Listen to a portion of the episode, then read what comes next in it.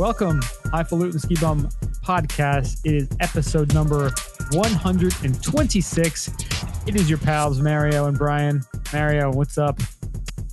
Not much. I'm still uh, icing my little knee over here. I got a little Ursasac uh, issue, but uh, gonna take care of it so that I can get back on the slopes. That's uh, that's in my future. Well, of all the sacks bothering you, that's probably the best one to have. so there's that. So there's that. So there's that. So thank I got you. a sack problem, but it's a it's a clean sack problem. Nice. so thank you everyone so much for listening. Check us out, skibumpodcast.com. We are on all the socials, twitter.com slash skibumpodcast, instagram.com slash skibumpodcast, facebook.com slash skibumpodcast. We're on Pinterest as Highfalutins, and we are on SoundCloud as Highfalutin dash skibum. So with that, we'll start off, as we always do, It's time for Opry today. So Mario. operate operate today. I love this part got? of the show.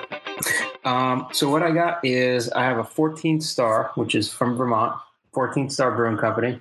Uh, I have the Tribute Double IPA um, from where is it? Where in Vermont is it? I think it's St. Albans, isn't it?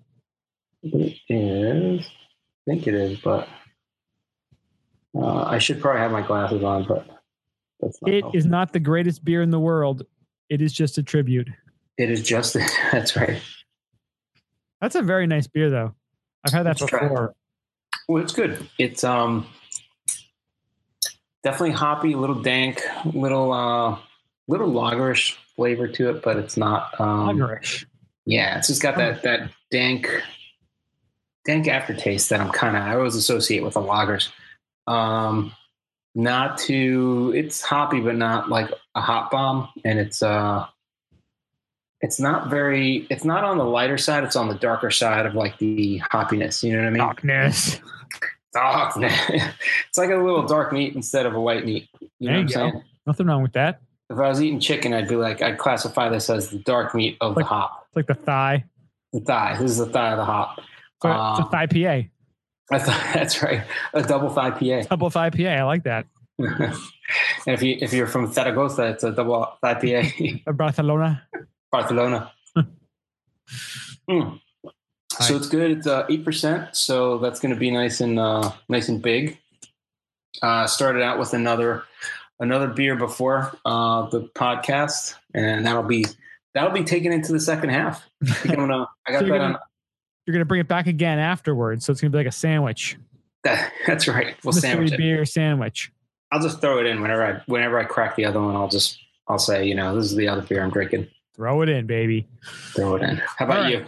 So I posted on Instagram today asking the question, which beer should I have for the podcast? Because this past weekend I was at a party and I was that guy and I stole a couple of beers from the party. Now Sweet. I Good, did good move. I, I use the word stole as a, a little bit, uh, you know, to make me seem a little more badass because I actually asked the host and he said, go ahead and take them.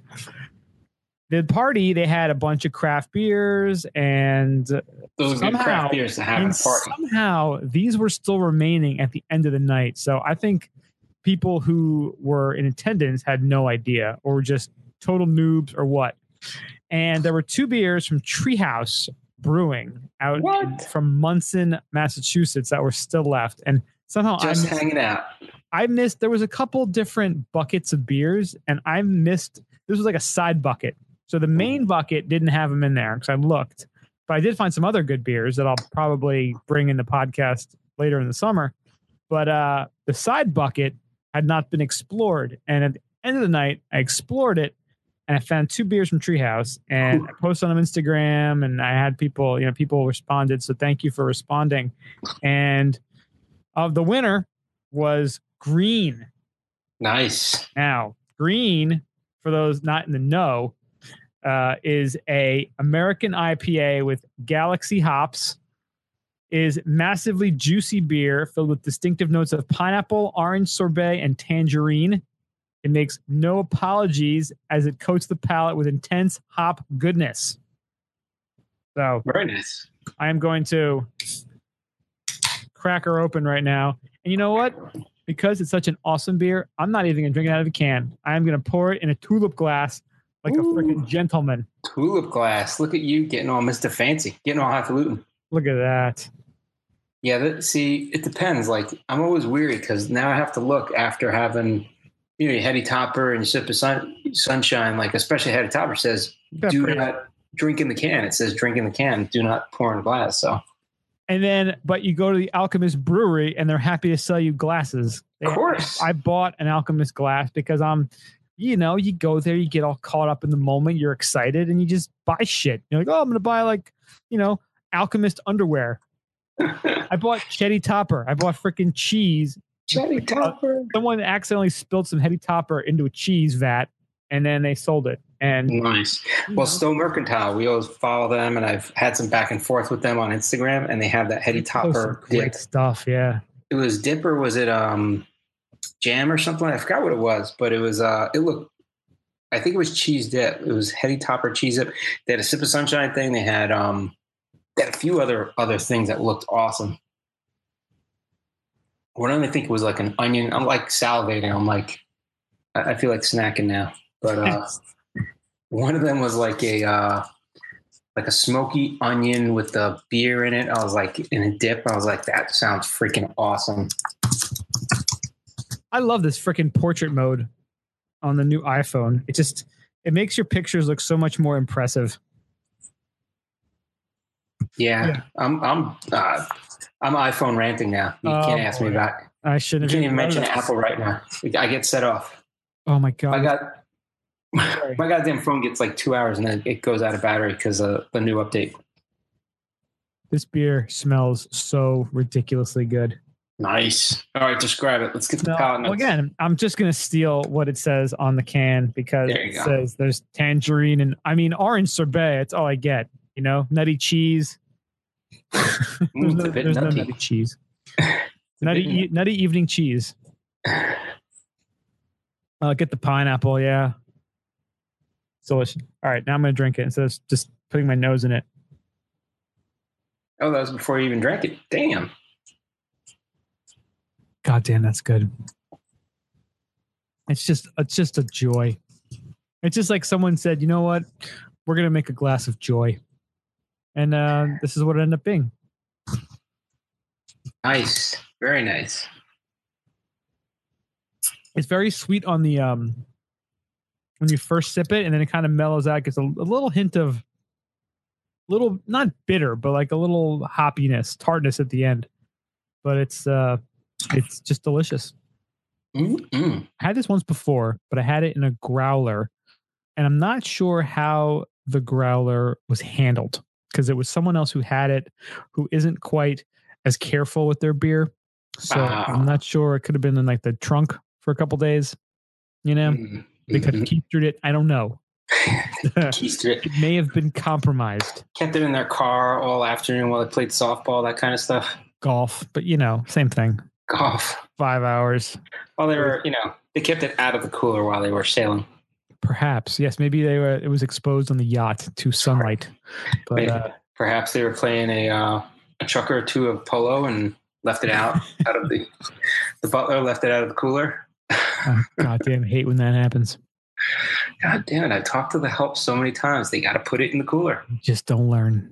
Damn it! They just don't learn. But yeah, so if you're anywhere near uh, Western Massachusetts, I would highly recommend you get over to Monson and hit up the Treehouse Brewery because everything I've had from them is just unbelievably good. Very nice. So, cheers. Mhm. Cheers to that. I'll drink to uh, that. So we got a I've been I've been operating everything this week. You saw me like Wednesday. I was like at a brewery. I'm like, fuck it. I just got done with work. I'm operating work, and then Fridays usually I'm like, I'm operating Friday, and then Sunday I was out. I'm like, I'm I'm operating the weekend. Yeah, I'll pray anything, man. that's that's you know it's a very good way of looking at life. You gotta slow down, relax, do a little opera, collect yourself. I think it's it's a nice. Some people meditate at the end of the day, but you could also meditate with a beer in your hand. It's kind of the same same idea. What it really is is a celebration of what just occurred. That's right. A celebration that you did something or a celebration that you got through something. Exactly. If you have a bad day, you got through it. If you had a good day, you're celebrating the day. Either way, you're celebrating. And life is short, so we should be celebrating more often. Yes. So cheers to that as well. Cheers to that. Yes. All right, I'll start off with the first uh, opera story that we have, right? Go for it. Um, so we talked last week about the World Cup running out of beer. Well, Carlsberg Beer Company, uh, they invented a caviar that's made of beer for the World Cup. Now, um, they're saying, well, you know, they're actually started to ration throughout Europe because of the whole, I guess, CO2 issue. They're, they're starting to actually limit supply and ration beer throughout Europe, and they're having a big problem with um, with the World Cup specifically because there's so many people there. I actually looked deeper into this, and it, it's something. It has something to do with uh, the production of C, of the carbon uh, dioxide that's used for um, beer is a byproduct of making like fertilizer or something, and there uh, a lot of the major companies in Europe are actually doing upgrades, and then there's another way they get could get it, but they're doing upgrades on that too. So it's just a lot of time. It's not like this is going to continue, but it's just it's screwing everything up because the World Cup's happening at this time, and they're probably taking the time, if you think about it, to do the upgrades because the World Cup is happening. Because a lot of people want to take off anyway, so it's kind of it's probably feeding itself. It's an animal that's feeding itself, but it's causing shortages throughout Europe. But anyway, what they're saying is uh, Carlsberg is the official um, sponsor of the Danish national team, and uh, Danish are going. They're going into the knockout round, right? They're going way further than the Germans are. That's Yeah. sure. So they're in the knockout round. They're official uh, sponsor of the Danish team. And what they decided to do is make a caviar that is actually made of beer. So it's not, I don't think there's any fish eggs in it, but um, they said they wanted to create it uh, made of beer to give soccer fans a taste of Russia, but a taste of beer. So I kind of, I like the, the way they did this was uh, pretty ingenious. Um, so it's almost like they made little, little egg if anybody's eaten caviar, if you don't know what that is, of course, everybody that listens to our show should know what caviar is, but they're like, don't be a ghetto bitch. You got to get out there and get some caviar. Um, Highly recommend if you're at like a wedding. Go get some Yeah. like fancy friends. Like that's where I first had caviar. I was at a wedding. see, this is where the bum in us comes through is if you can get a way to get good caviar without paying for it, that's the bonus. Um, Dude, Dude, crash a wedding. Crash like a wedding at a fancy, you know, rent a tuxedo and uh pretend you're a waiter. Roll Yeah. into a nice wedding and have some caviar. uh, what was the um, Bally Steakhouse in Vegas has the Sunday. You got to make reservations. There's only two seatings, but it's the uh, Perrier Jouet, the champagne brunch. It's all the Perrier Jou- Jouet you can drink, um, which I've gotten cut off on that. Uh, unfortunately, Uh, by whom? By the people that work there. Oh boy. it was uh i was having i think i was i made out on the deal it's pretty expensive but you get uh lobster you get uh caviar it's really it's really worth it i think it was like 70 bucks a person and you think holy crap but you're just eating lobster after lobster caviar uh, More everything. oh, steak um they had the little lollipops the lamb lollipops Mm. oh I tell you what, it was it was a feast. But anyway, they got caviar there. If anybody doesn't know what caviar is, it's fish eggs. Uh, usually, they it's specific types of fish that they get the eggs from. Like sturgeon is big. Like Isn't that also known as bait? I guess it depends Yeah. on the fish, right? I guess that's a, if you get the ghetto fish, it's bait. If you get the the nice fish, it's it's uh, caviar, and it's like it could be a shitload of money per ounce. Like it's it's expensive. Um, It's So, like yeah. beluga isn't that like the fancy one?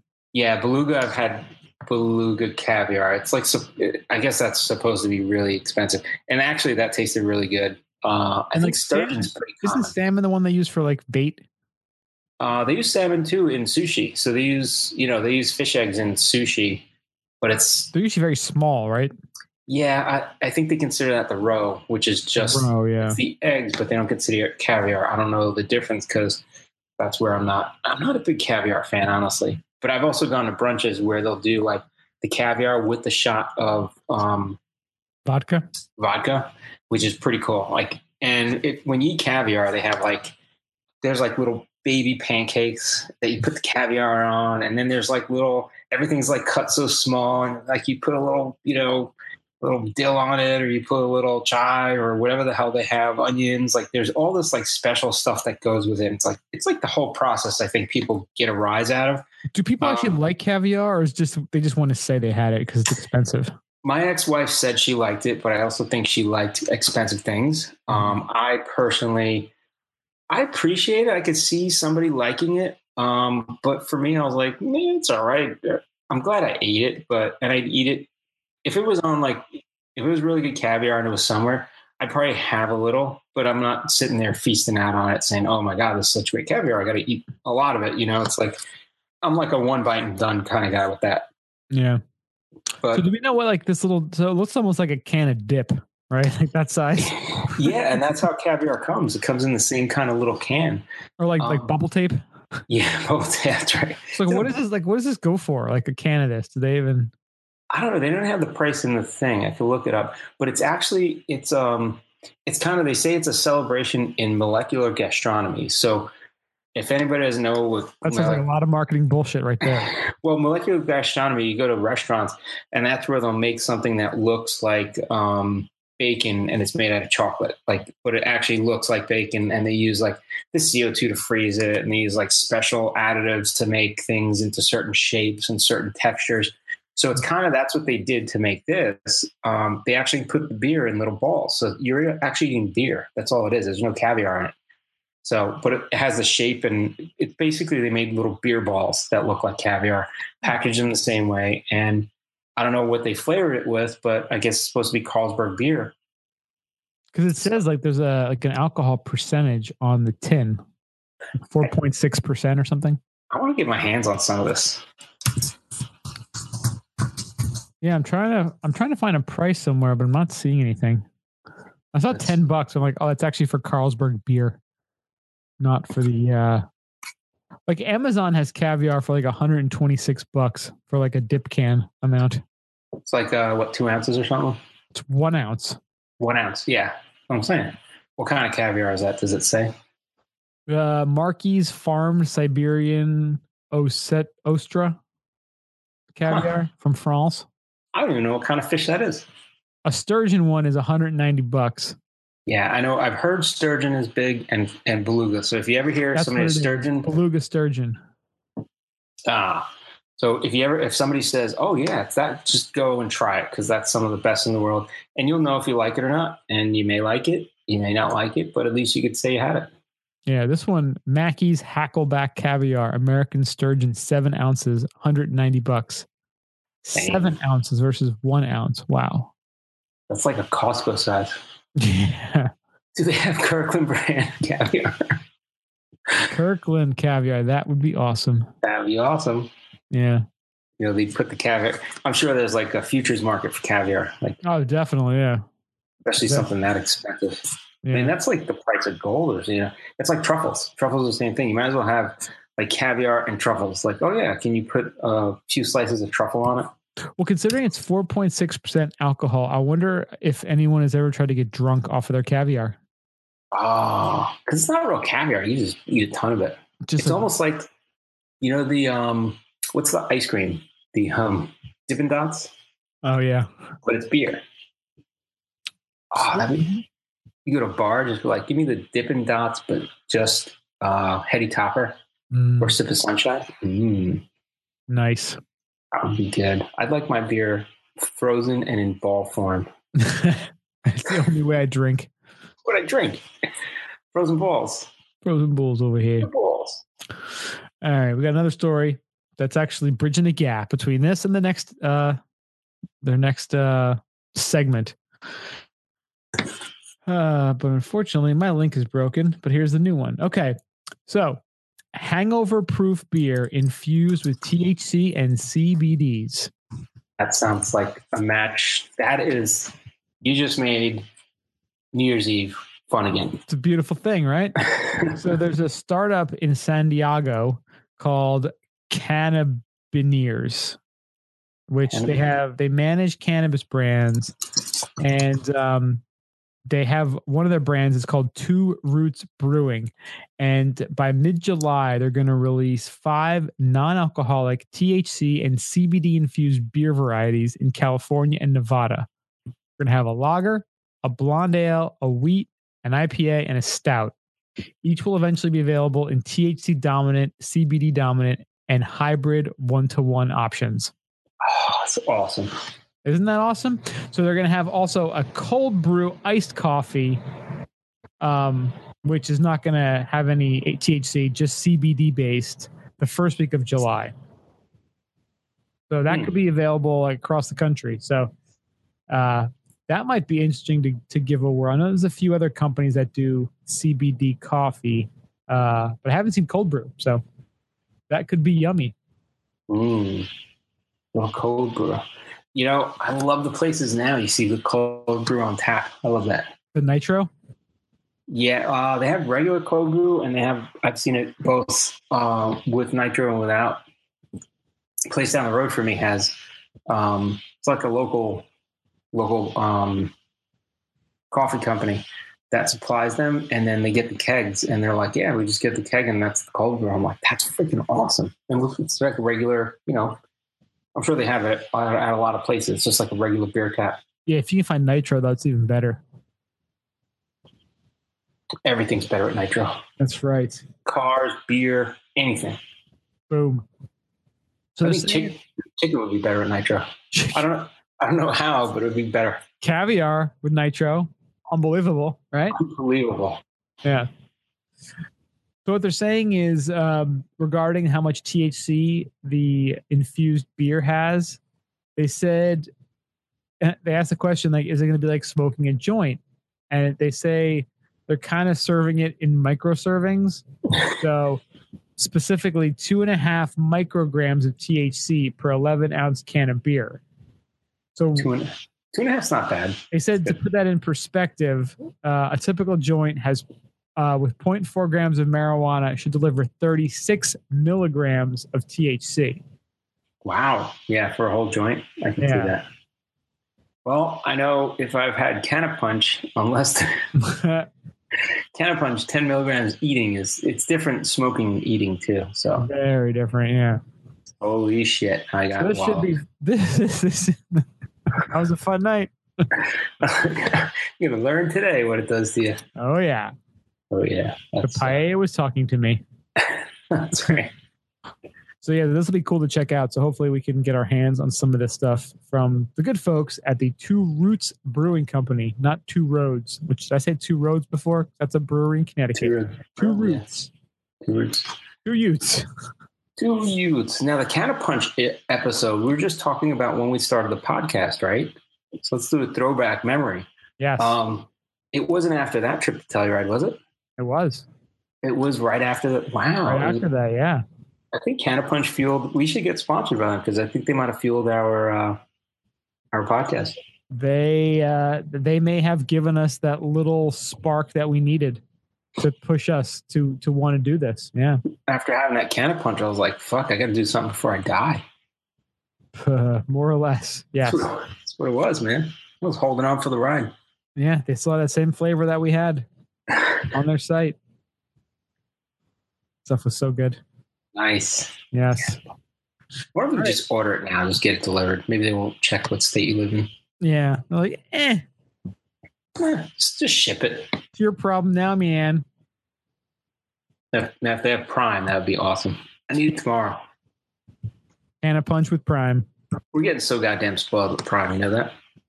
It's really Like- bad. I was ordering something the other day, and I'm like, "Fuck, I can't get it tomorrow." Like, I was like mad. I was like, "I gotta look for a different vendor because I gotta, I gotta get it tomorrow." I, I don't know. Right. I can't, I can't wait. And I'm like, "Yeah, I could wait probably like three weeks, but I want it tomorrow." Such a little bitch when it comes. to I'm like, Spoiled brats. we're turning into spoiled brats, all of us. Yep. But it's great that we get stuff. That's why I don't go to the store. I, I bunker in my house, work from home. Why look, in. why go deal with the dregs of society when you can just have them deliver your stuff to you? You know, and it sounds so menial, but I'm like, you know, I gotta walk down fucking stairs. I gotta get in the goddamn car. I gotta start it. I gotta put it in drive. like everything I think about is like a chore, and I'm like, yeah, just drive it down the road. But I'm like, then I gotta park, then I gotta get out of my goddamn car. Like, all I do is I sit here on the computer, boom, it's done, ten seconds, and I just wait for a shit to come. I'm not wasting any time That's right. or gas. Yeah, it's funny. Now they just like, and they're like delivering. Sometimes they deliver to the wrong place. They're like, because I just moved, so they don't look at the uh, building number. So I'm right next to another building. So there's two units with the same number, but we're technically a different building. So the guy comes up if he turns if he turns right, he just drops it off at my neighbor. So like they're they're constantly bringing stuff because I don't know. I'm like the only one in the complex. that's like almost every day just getting something. Well, if they're if you get Canna Punch delivered, I don't think you're if they accidentally get it, they're not going to bring it back to you. Well, now they take a picture though. They drop it off and they take a picture Oh. and they send it to you. So you look at the update, you look through your Amazon app, and you'll see the picture of it like sitting there at your door. And I'm like, yeah, I know, I know. If it was Canna Punch, I'm like, yeah, somebody took that shit. Gotta track them down. All right. Well, with that, Let's get into the Genjula.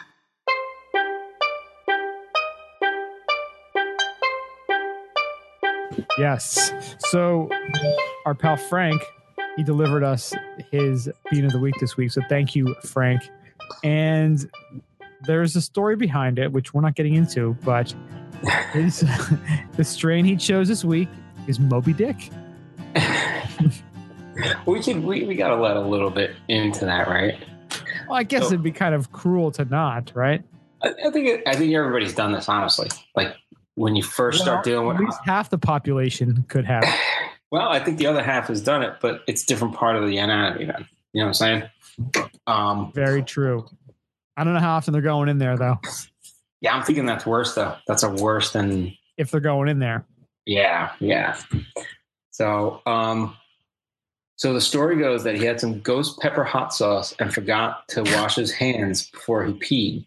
So that actually, and I've done this before. You're dealing with hot peppers and you're not thinking. You're like, I go to the bathroom because I'm doing it, and you run and you're like, you you forget to like, and you're not using gloves or something, and it's like, even if you wash, like that that pepper stuff is on you, like it's, and then it doesn't hit you right away. You're like, holy crap! It's like I put Bengay on my balls. It's horrible. So the moral of the story is always have rubber gloves and put them on when you pee. Always wear protection. Always wear protection. That's right, little kids. You're hearing us right now. Always wear protection. Jeez, yeah, that's um. I don't think I've had ghost pepper hot No. sauce, but I have done that with jalapenos. Yeah, I've just done jalapeno. I'm too chicken chip for ghost pepper. Ghost pepper's a little rough. I, Hmm. I don't think it's pleasant. It's just it's just rough. Yeah. So yeah, so uh, Moby Dick is a uh, it's a sativa strain, and it was the winner of Girl of the Year by the cannabis newspaper Soft Secrets in Ooh. 2010. Saucy. This strain is a cross between indica dominant hybrid White Widow and sativa haze. The former is known for its power, while the latter for its cerebral stimulation, creating a mostly sativa plant that delivers a charged buzz. This strain, This looks like the perfect strain for me. this strain is also favored for its short flowering period, mold resistance, and high yield, making it a grower favorite. The plant does require more attention and care. The aroma is a sweet citrus from the haze, which dominates the palate with vanilla and eucalyptus tones. So happy, hmm. euphoric, uplifted, energized, and focused. Man, that's perfect. Seems like a good thing to have and to kind of get on your day with. Kind of cruise around. Most people have given it the top rating of exceptional, and then some outstanding, and very, very little, very few people gave it a bad review. Sounds good to me. So, uh, So get some dick in you, some Moby Dick. Gil Eduardo said, It made me feel like a journalist who gives great news when I spoke. He's probably speaking in gibberish, but he felt like he was speaking great. I think when if you do any reviews on Leafly, you should be super high while you're doing it. It should be a requirement. yeah. I love like the quotes though. The people that have like the one liner quotes are just great. yeah. You feel like a journalist, not giving fake news, giving really good stuff. The real deal. Real deal. Um, all right, and then next up, we got some news. We got a lot of news in the gondola. There's a lot of good stuff happening in the uh, in the gondola world and the uh, marijuana evolving here. America where yeah, I think people are are awakening to uh, to a new world. So the FDA approved a pot derived drug for seizures. Now, if anybody doesn't know, uh, the um, Charlotte's Web was like one of the big things where uh, the conversation got started originally about you know legalizing because it uh, that was one of the strains that was mainly CBD that was helping kids um, not have seizures. So what has happened since is um, actual companies have been doing research, and they came up and submitted to the FDA a drug that was made from cannabis. And what this drug does, and you can call it a drug now because by the act of actually submitting it to the FDA, they've actually put it into a package form um, for for marketing, so that they can actually prescribe something like this, uh, which is really awesome. Um, and the FDA looked at it and they said, "Yeah, we're going to approve it." But now there's a problem because the DEA still has it classified as a Schedule One drug, along with heroin and LSD. So what happens is it's going to be extremely difficult for anybody to prescribe this. So now it's a drug. It's made from uh, cannabis, but prescribing it is, is a nightmare because it's Schedule One drug. So um, there's a lot of speculation now that this could also lead to reclassifying CBD uh, in itself, but also cannabis as a whole. Um, you know, taking it off of the Schedule One list and either moving it down because I think almost all drugs are on some schedule list, but a lot of them are like Schedule Four, Schedule Three. You know what I mean? Um, so they would move it down into a different schedule. So I think at least it's getting the pressure and the conversation now because now this is FDA approved it. So it's kind of like you have states approving the use of it, you have people actually creating drugs from it and submitting US and and the United States FDA approving it, and it's like, all right, why do we have all this bureaucratic?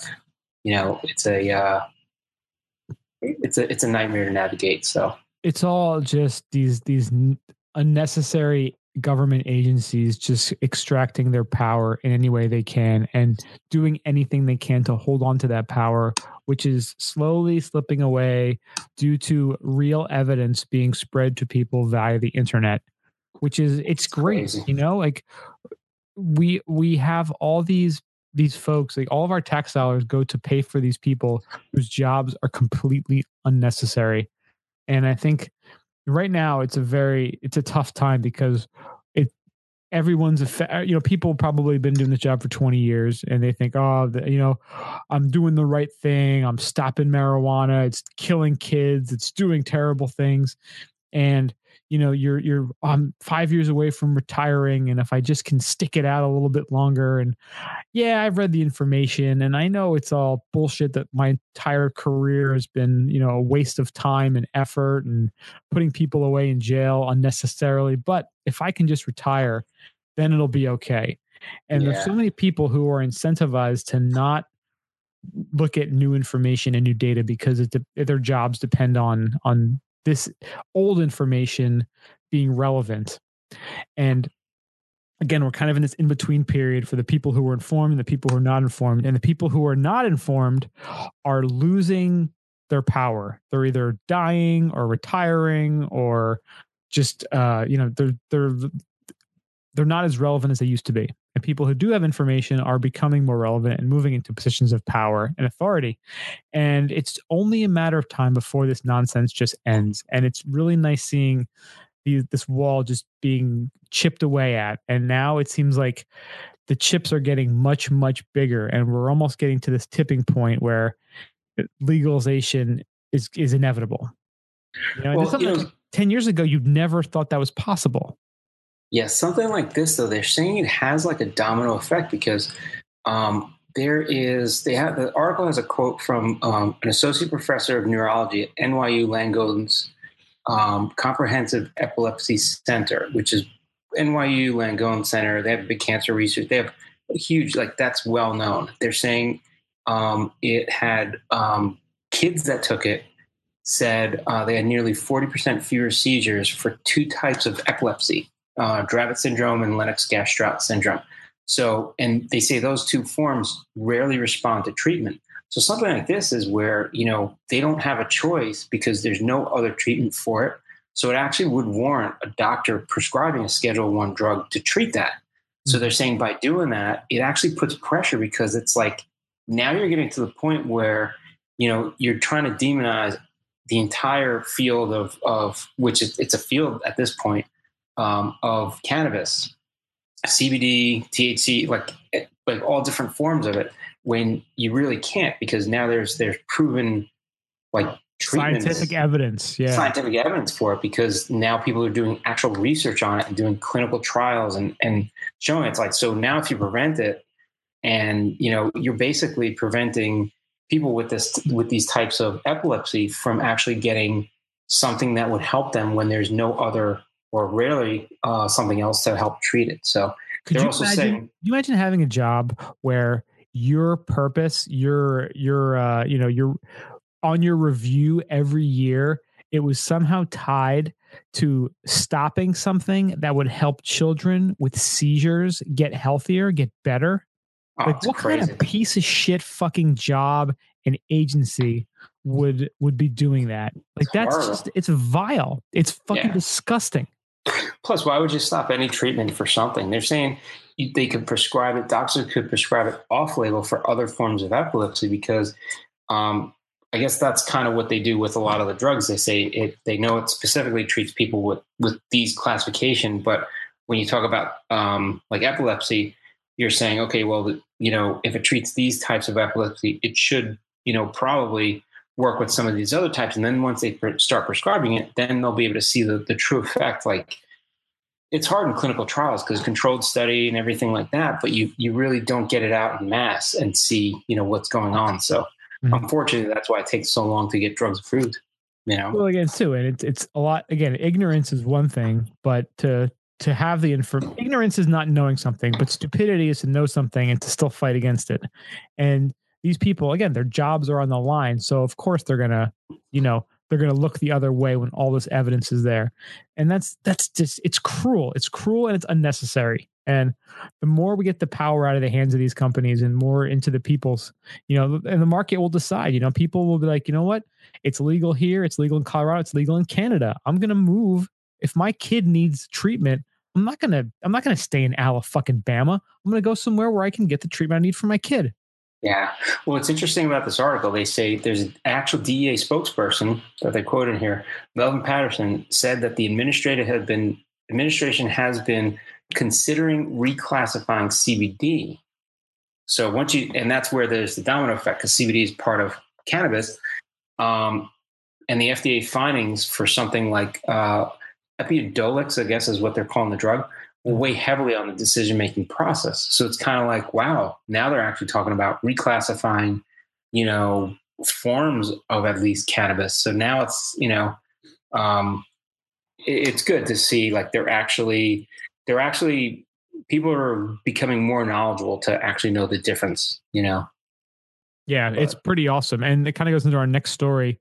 I'm changing the order here because it works nicely. But uh, the US Senate just voted yesterday to legalize hemp after a decades long ban under marijuana prohibition. That was the one thing that used to infuriate me. You know that? The It's, whole hemp ban. it's a non psychoactive cousin of cannabis. And it's Hemp finally shirt, hemp rope, hemp stuff, textiles, you know? the Model T, the fenders in the Model T were made out of hemp and they were almost indestructible. Nobody's smoking a fender for a Model T. One guy tried and he's I'm like, sure. That's right. He didn't get high. yeah. He got smoke inhalation. He probably died. His back. It was the um I think it was the cover of Time magazine uh back in maybe the 30s, I think. Time magazine hemp. Um Oh boy, this is getting into like a whole different thing. But yeah, it's just like the billion dollar crop back in like the 30s or so. And you know, because of because of We how import like how much in hemp, right? For Yeah, years, we- we've been importing tons in hemp because we can't grow it.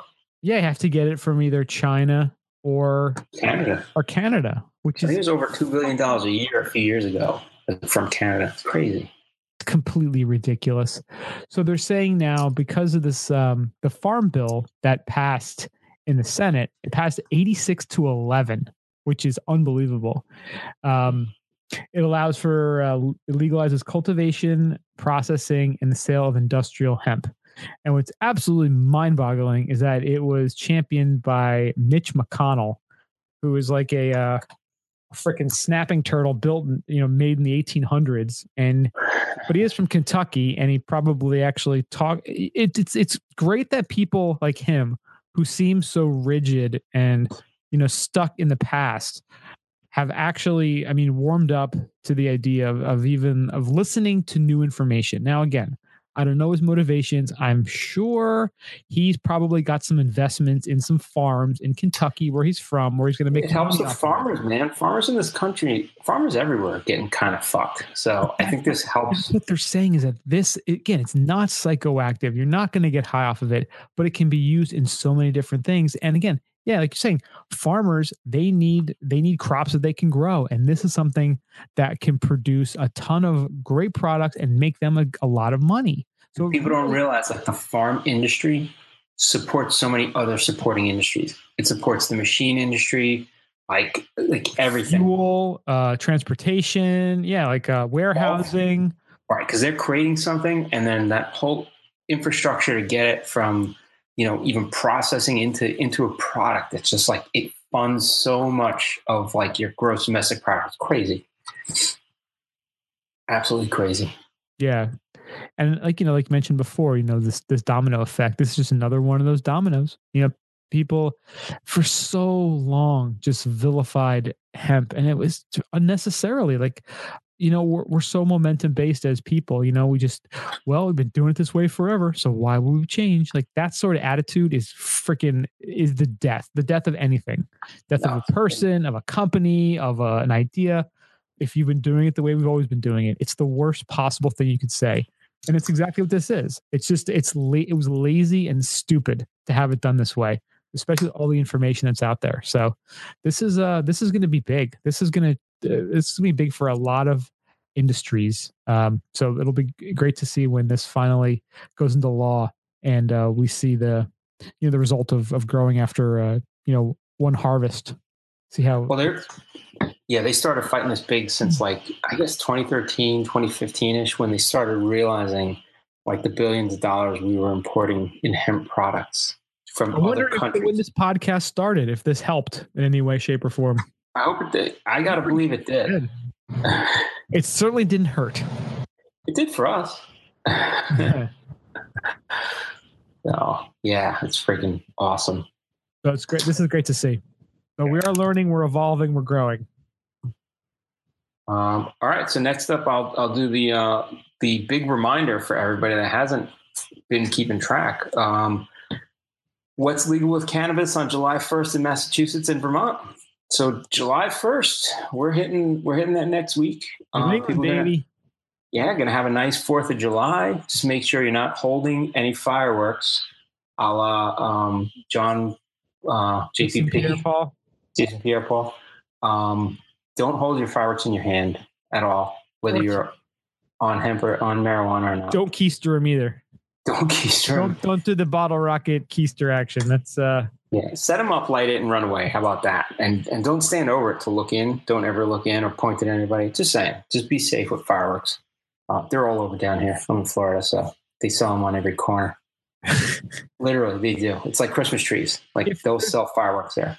if you know what that's like why I can't wait for July 5th to look at the Florida man Twitter feed to see what exactly went down in Florida on the 4th because I'm sure someone will have, you know, strapped a bottle rocket to their bicycle and like Dude, they stay open. cliff.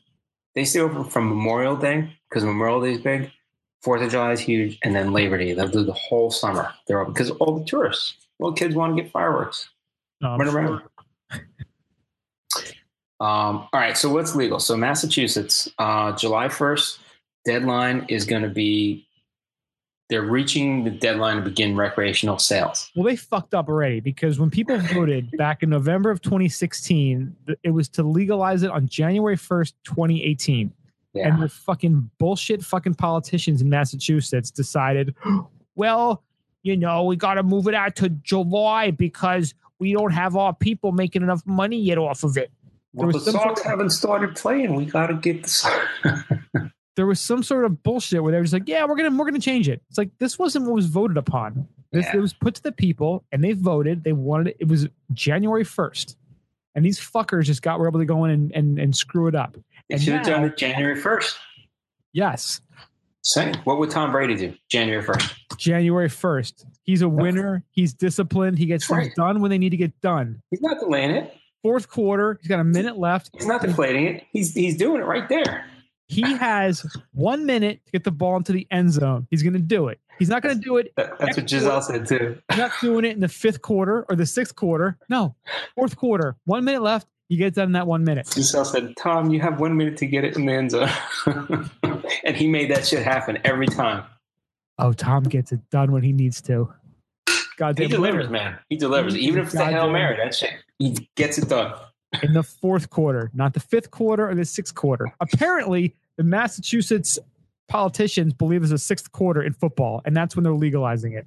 Dude, they should have a strain, the Tom Brady strain. That'd be awesome. I'm I sure they smoke some- do.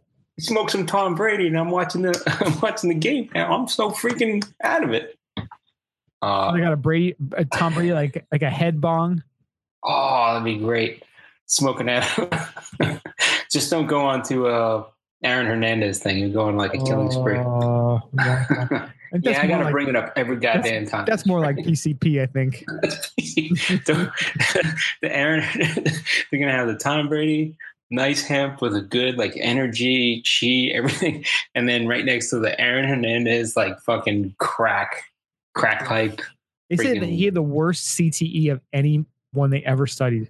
Yeah, he probably had that when he was a kid, man. Ugh, Kid was guy was fucked up. Big time. He was messed up before he was with the with the with pro football. That's why he was so good. I guess so. Yeah, right. All right, so on July 1st, you can smoke it or vape it. So basically, if you're 21 and older, uh, you could smoke in your home, and nobody, even if they have a warrant, they don't care. Whatever, it's legal. Yeah, smoking in public, and this is kind of true for a lot of states that even it's recreational legal. Smoking in public can result in a hundred dollar ticket. So, uh, but here's what's interesting, and this is where I've been looking at. Uh, last year, the state Supreme Court ruled that employers can't fire workers just because they use medical marijuana. It didn't cover adult use. And so now, we, like a lot of companies are saying, are struggling to adapt their HR policies to cover the new legal landscape. So that's like to say, you know, drinking alcohol is legal. They can't, you know, say, oh, you drank on the weekend. I'm sorry, you're fired because you were using.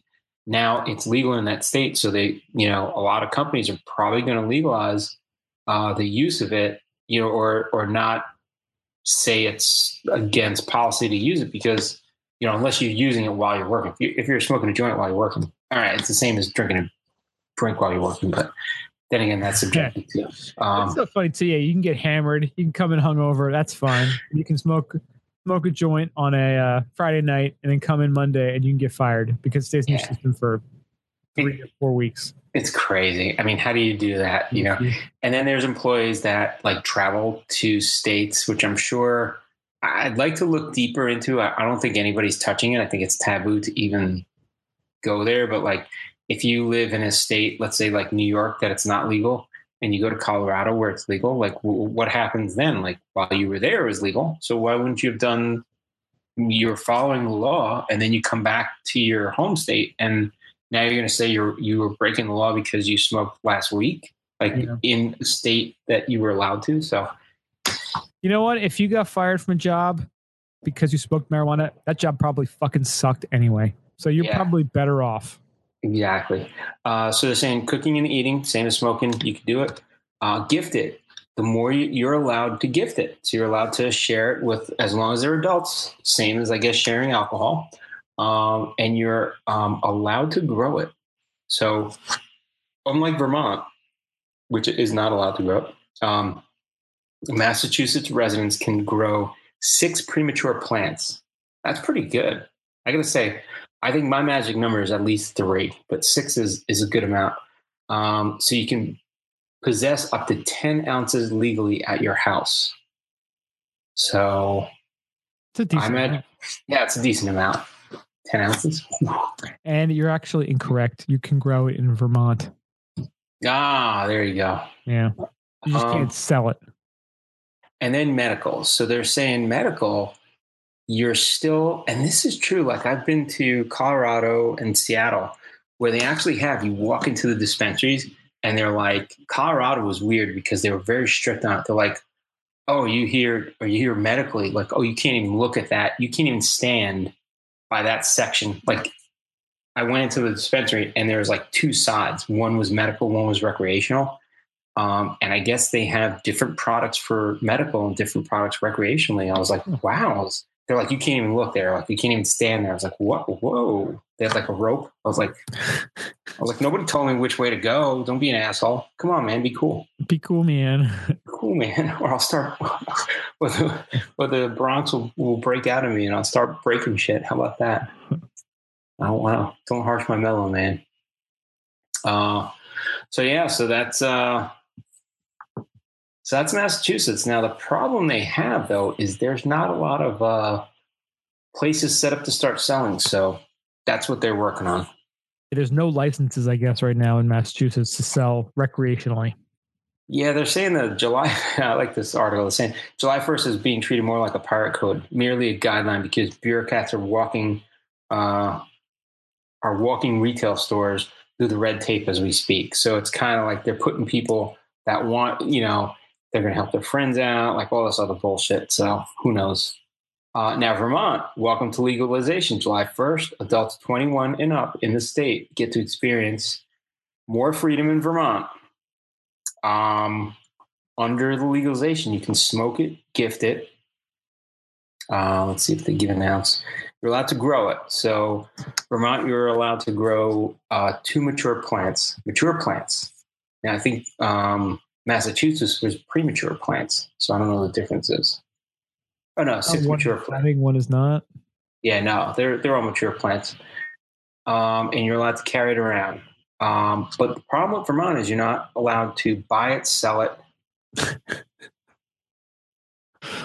and they're saying uh, fake schemes, fake gifting schemes where you buy like a fifty dollar postcard and the herb is complimentary.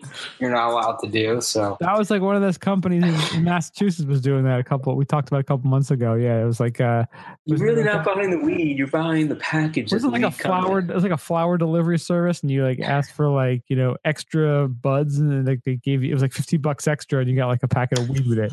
Can I have a pizza place? Yes, I'll have a, a large pizza. And can I have the extra herb, like Hmm.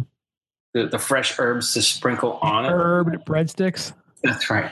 Would you like the uh, side of herbs, the pizza herbs? Yes, I would like that. So yeah, I guess they got wise to it.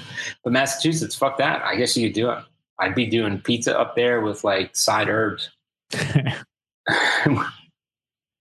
we have the side of fresh herbs. Would you like that? Yes, I would. So that's your that's what's going on in the next next week. Saturday Saturday when is Sunday. Sunday. Yeah. Watch a little World Cup and get your weed on. Yeah.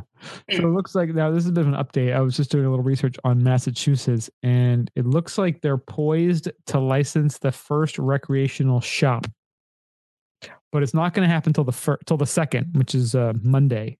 It's gonna be at They're, Fenway. they're, vote, they're voting on it. Actually, it's in Worcester. The that'd be hilarious if it's Fenway Park. you want to bump up sales for tickets, you gotta come into Fenway. It's one of the vendors in Fenway That'd be Park. genius. Genius. Yeah. You're like, yeah, no, no, I, I'm not taking any cut of that. I'm just, you know, just providing a service, but you got to buy a ticket to get in. Yeah, there's a, um, they're saying the uh, they're they're voting on the first retail license to uh, it's called Cultivate, and they're currently a medical marijuana dispensary. wow, So yeah, it That- could be going down the second. So that's what they should do to Cleveland Browns. oof. Just freaking sell them. The only licensed legal sell is in a game. Just during the game. Yeah. They'd sell it every season. The dog pound could use that. Yeah, they really need it. Yeah.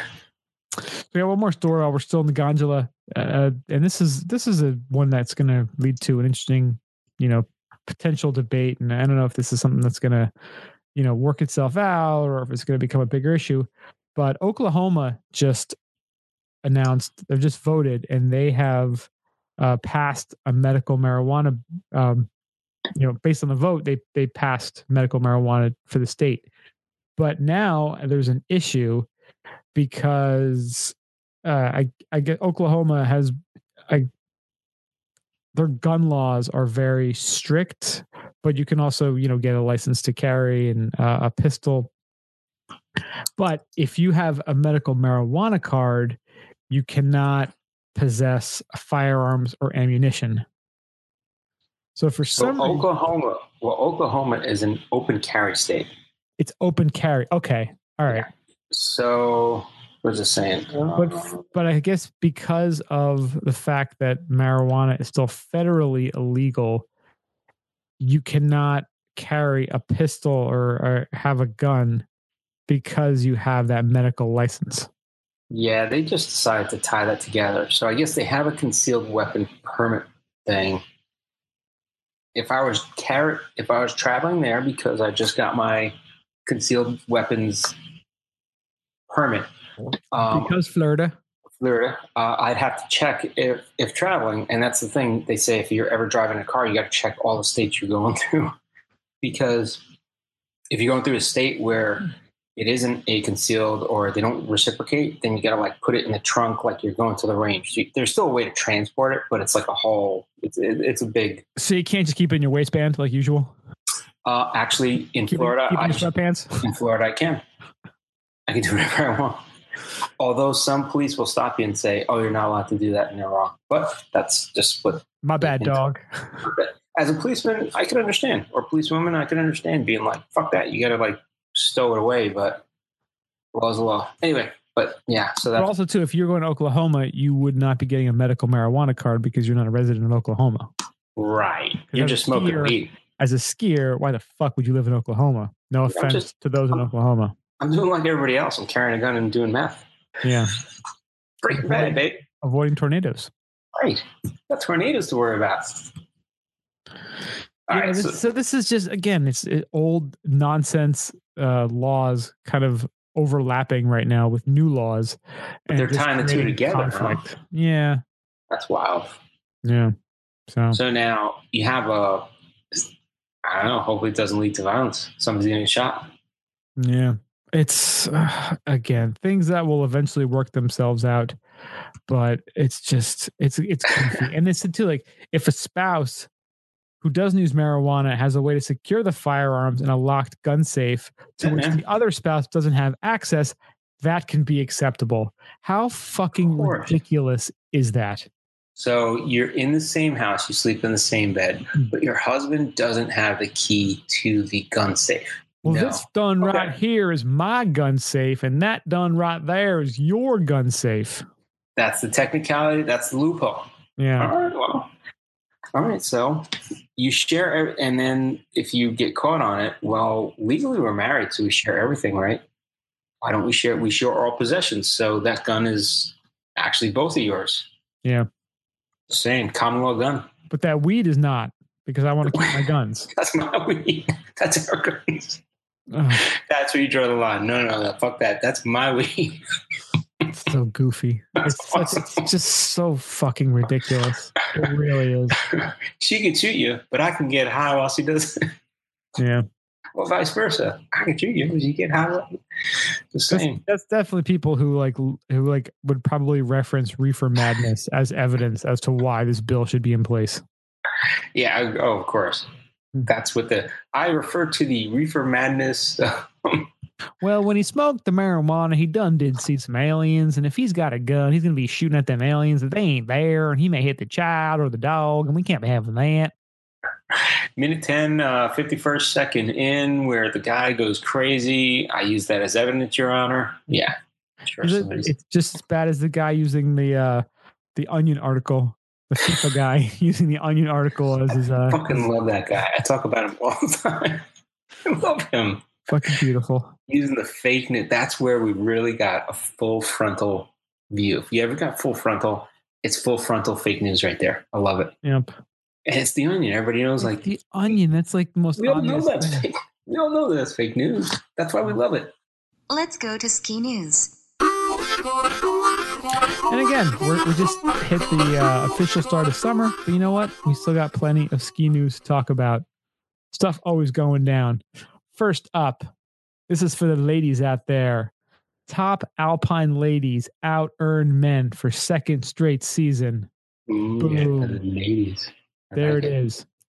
In a time when women are fighting for equal pay in professions around the globe, the top lady alpine ski racers in the world out earned their male counterparts for the second season in a row, thanks to equal minimum prize money offered at all Audi FIS Alpine World Cup events. Though individual organizers are permitted to offer more than the minimum, should they have the funding to do so, both the ladies and men's races pay out at least 120,000 Swiss francs across the top 30 finishers in each race. Nice. So last season, all but one of the top 18 ladies out earned the male with an equivalent ranking on the prize money list. All the top 13 ladies achieved the same feat in 2016 17, including American Mikaela Shiffrin, who has earned more prize money than male number one Marcel Hirscher for the past two winters. Hmm. So that's interesting. So prize money. So they say there's a certain amount, and I is it is it if you win more often you get more? I don't know. I guess if you're saying prize money, it would make sense that the higher you are on the list, the more money you make, right? But now I guess they're saying that the women's, in essence, if you if you break it down, that would mean the women's races pay more than the men's in prize money. Yeah.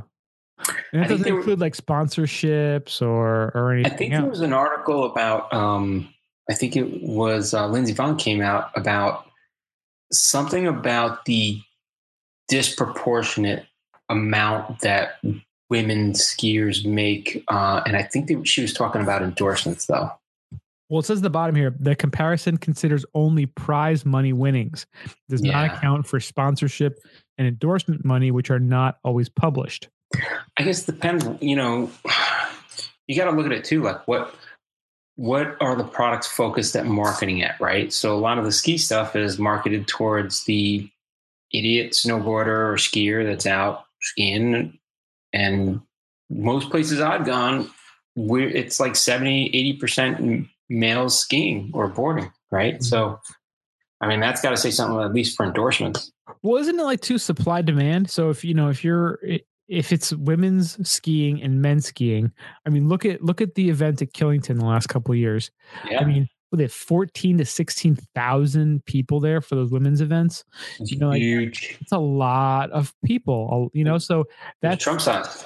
It was Trump size. Yes. So there, you know, if if you have a product and the demand is high, then you will be compensated based on that. You know, if for some reason they had a men's event and it only drew 2000 people, you know, versus the women's having 16,000, then they should get 8 times the earnings. That makes perfect sense.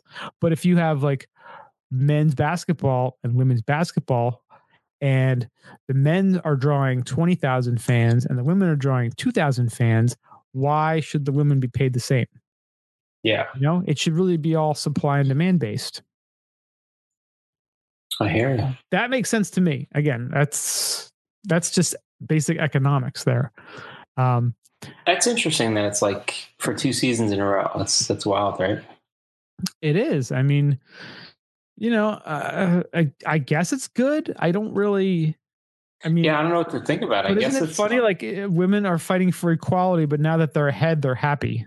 Like, shouldn't they be striving for equal? equality. But they Like, have more, so they're happy.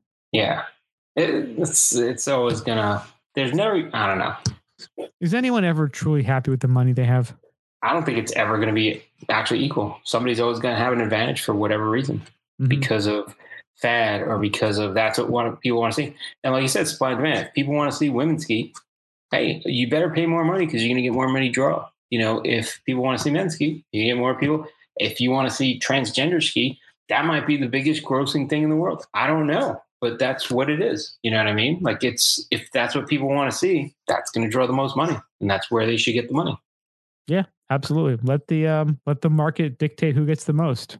Because look at baseball, look at football, look at look at how they do the salaries. The salaries are based on how much money the owners are making, basically how much money is coming into the league, and they want to get a portion of that comparable to what the draw is. You know, so it may, it makes sense. Yeah, and these women, they're they're badass. They're doing an awesome job. They're exciting to watch. Then they're getting paid. That's great. That's exactly how it should be. You know, you put in a lot of effort, you should be compensated, and they are now. So, yeah, I think it's smart having the women's thing in uh, Killington too, because I, don't know. I just uh, in general, I gotta say, if you if you have big names like Lindsey Vonn, Mikaela Shiffrin, um, you know, Americans, especially at at an event versus some of the top American men skiers. I don't know. I think the women skiers are, are more popular now, right? well, yeah. Like, who's the top male American skier right now? Can't name them.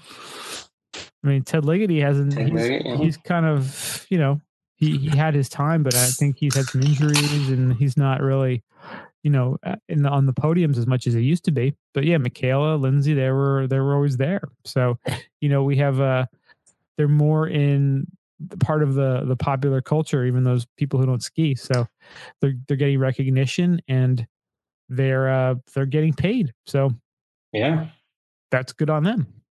I like it. Very good. Yeah, it's gonna it's gonna keep shifting back and forth. Somebody's always gonna um, want to change things, but hey, it's good to see people are just going out and watching skiing, especially in this country too. I Mhm. mean, I know this is talking about all you know all over. Um, I don't know. I just I like them. I like the U.S. getting involved in the world world events where we can. Oh yeah.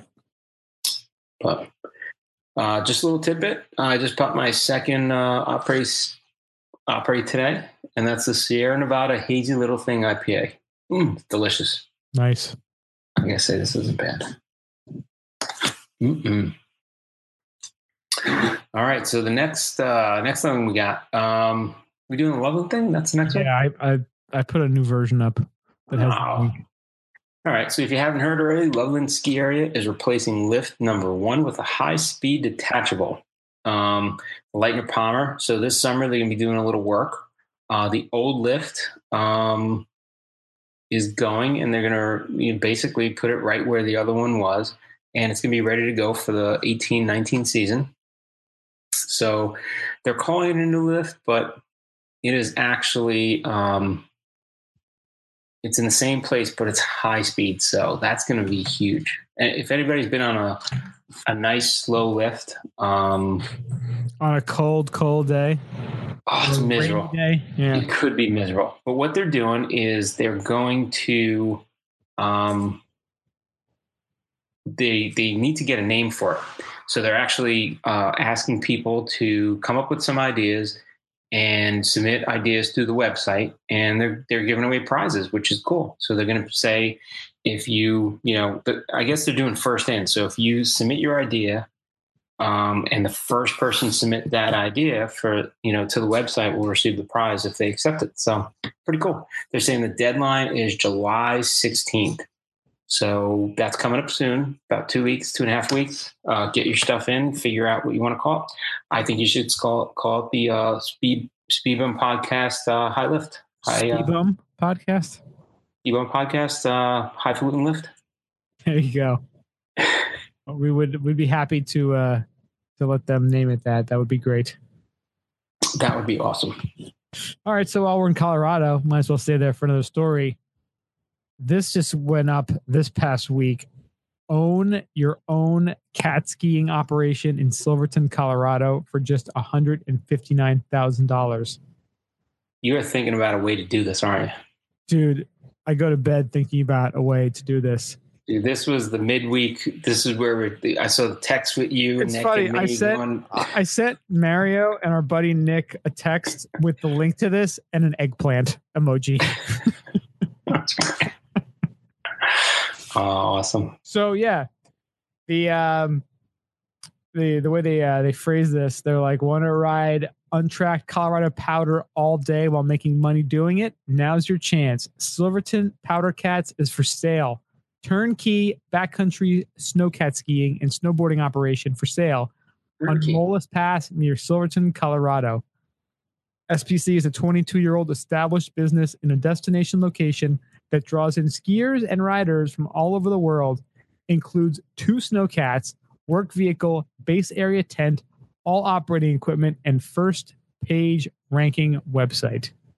Oh, So basically, you get to ski and you get to drive a snowcat. Those are like the two things I want to do every day of my life. And if you do it, we'll be able to ski, snowcat, and podcast at the same time. And you're in Colorado, so you got legal weed. we weed it up. There's like no downside to this at all. No, and we could do the Fast and the Furious like we were talking about last week. We could do the the souped up. Um, Nine second snowcat. that's right. You want to get to the top in nine seconds? Everybody, hold your hold your nuts. We're going up. Everybody, hold your skis and boards. We're going. We're gonna go Smoke up fast. Yeah. Oh, that'd be awesome. Nas just kicked in.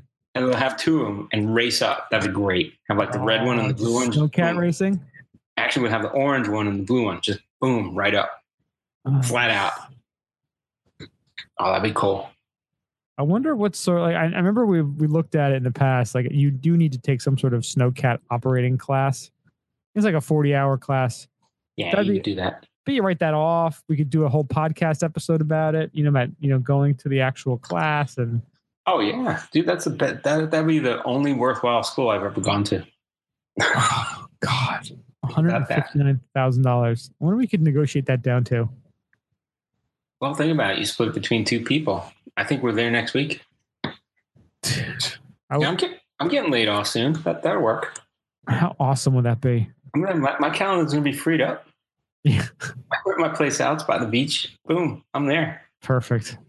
All right, more to Uh, come on this. Let's see if we can pull, make this happen.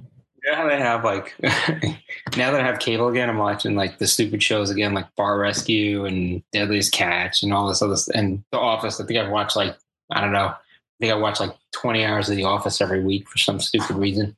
And Seinfeld.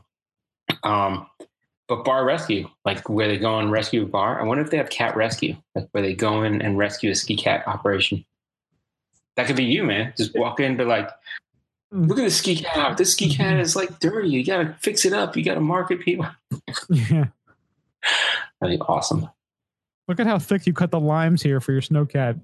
Your uh, Bloody Marys. That's right. Not acceptable. Look at the entrance to the snowcat area. It's not conducive to people Look at the gathering. chains. They haven't been oiled. Oh, that's awesome. You gotta put some flames on the snowcat. Oh, ah, we could have this. Little Nas, like you said. All right. So coming up Monday is going to be the body issue by ESPN. And if anybody hasn't seen the body issue, Um, we were not asked to be in it this year again. uh, we were we declined. We I, declined. I'm going to say I was asked and declined. Let's just put it that way. I was not asked. I'm very hurt. Um, but yeah, if, you, if you've ever seen the body issue, it's kind of like the it's the counter to the SI, you know, swimsuit issue. Uh, but bodies takes like athletes. Yeah. Um, yeah, the bodies takes uh, girls and guys and, you know, athletes that are just in amazing shape and features them. And they do all these, like, they do body painting, they do um, just poses on silhouette. It's, it's pretty cool. I got to say, it's very artistically done. Um, but anyway, so Jesse Diggins uh, is part of the body issue that's Gold going to be coming out. Monday. So gold medalist Jesse Diggins, uh, which is kind of cool. They always get like some top people to get on there. I think last week, uh, what did we find out? There was uh, one of the guys from the Giants is on there, right? Uh, Saquon Barkley, right? Quan Barkley, he's Mhm. on there. So yeah, it's kind of like they announce, kind of like SI does the same same idea, but uh, yeah, it's pretty cool. They bear it all, uh, but they cover it, so it's kind of like they're naked, but they're not naked. You know what I mean? So uh, very cool. But I like, uh, you know, she actually in the, in this article, she's talking about how she, you know, felt about it, and she said um, it was an all female closed set she says it was incredibly empowering for her and she really liked doing it which uh was pretty cool. I think uh, when they when it's funny people that look at the magazine, and I've had this because I've had some exposure working for a company that dealt with magazines similar to this. Um, well, I won't name any, but um, when people see it on the shelf, they're taking themselves out of what that person posing for the magazine felt. And I think it's pretty interesting to see the uh, the behind the scenes, like you know what they're going through when they when they went through it and they posed for it. Uh, they felt it was empowering, it was artistically done, well done. Um, you know, some people look at it as smut, which is just uh, it's kind of comical. I think. And usually like fat older people who do that. Yeah, people that just don't think about things in general, and they just think that their opinion matters and that they know it all. So, I uh, I like it. I think uh, I may get a copy this year. I get copies of all that stuff, SI, body issue, all that, because I'm a perv, you know. Yeah. Well, you got to embrace that shit. Hey, I, I like art. I like the human body. I think it's great. I think it's great to celebrate. I'm not a nudist, but I probably could be if I wanted to. I thought you were never nude. I thought you was where your uh, your your uh, your cut off jorts in the shower. yeah, that's right. I wear my cut off shorts and my uh my tee. A never nude. never never nude. Hashtag never nude. Didn't you see? Did you ever watch Arrested Development? No, oh no, not all of it. Oh god, that's that show is so freaking funny. That's on my list of binge binge uh, shows. Yeah, I wouldn't watch the Netflix seasons. They weren't that great, but like the first three were just. Oh, okay. It was really really funny show, and like that was the one guy, David Cross's character, Tobias. He was a never nude. Like they showed him in the shower with his little cut off jean shorts. Oh, it's awesome. I'm a never nude. Never nude. Like the never nude beach. That'd be great. So another uh this was a, a weird story that Snowbrains posted. A little a little concerning. Uh the government is proposing to turn NOAA into an economic and national security agency. What? Yeah, so we talk about NOAA pretty frequently here. They are the National Oceanic and Atmospheric Administration, the top agency on climate research and climate change. And there is a perhaps a a chance of them changing course to drive a political agenda. Um, and they wrote, as snow sports enthusiasts, we all look to NOAA for the next big powder day, but their true mission has been to understand and predict changes in climate, weather, oceans, and coasts. A report released on Sunday from the Union of Concerned Scientists revealed some drastic changes are being considered. Rear Admiral Timothy Gallaudet, NOAA's acting director. Sorry, I have the sense of humor of a nine year old. So Oh, I was looking up Rear Admiral because it sounds like something from Family Guy. did you look up Rear Admiral? I just did. and it's a rank above a Commodore, which is equivalent to a commander and a captain, and below that of a vice admiral, generally assigned to the lowest rank of admiral. So it's a lower admiral. Well, Ah, if you were on. Pornhub and looked up Rear Admiral, it'd be very different search results. Get like a lot of Navy porn going on. Might be a little gay porn. I don't know what you're looking at right now, but I'm not there. not Rear looking. Admiral. Okay, he's the acting director. I definitely think of Family Guy every time say Rear Admiral. I can hear Peter Griffin saying something. Yeah. So, God damn, it's another one I watch too much of. So he has proposed the agency now work to observe, understand, and predict atmospheric and ocean conditions, and to protect lives and property, empower the economy, and support homeland and national security. Federal agencies shift focus all the time from one president to another, but rarely this drastically. Wow. So, how is an agency that studies climate suddenly going to become an economic and national security department? Are Even now, but now if they say it's a warning, like a storm warning, Mhm. that's coming from a an official government agency that's empowered for protecting you versus just some dudes that predict the weather that may or may not come true. Yeah. Luckily, they said after much backlash to the report from inside and outside the agency, NOAA released a statement Monday confirming they are still focused on conservation and climate change research. Rear Admiral Gallaudet clarified that his proposal was not intended Sorry. to exclude NOAA's important climate and conservation efforts, which are essentially to protect lives and the environment, nor should this presentation be considered a final vetted proposal. I'm sorry. I can, I can imagine like the, the Goddamn Rear Admiral. rear admiral exposed, like inside the role of rear admiral. He's fucking, he's Rogering NOAA right now, is what he's doing. God damn! That, that's him in the headline Rear Admiral Rogering NOAA. Can we call him something else? Because like, I can't do it without laughing. God damn! We call him Commodore or Captain. I don't know, Captain, The Rear Admiral. Captain-ish, Yeah. Vice Admiral. I mean, Nope. The Rear Admiral. God damn. Oof. Rear Wow. Admiral attempts to Roger NOAA. That'd be great if his name was Roger Yep. or Rogers. Rear Admiral Rogers is attempting to take over NOAA, to get on top of NOAA. God, we're so stupid. like five year olds. Family Guy, if you want to hire us to write for you, we got a lot of stupid shit. They're so stupid. Oh man. All right. Uh, next up, we got Thredbo was added to the Icon Pass. So what this is actually doing is this is giving you with the Icon Pass the ability to ski all year round.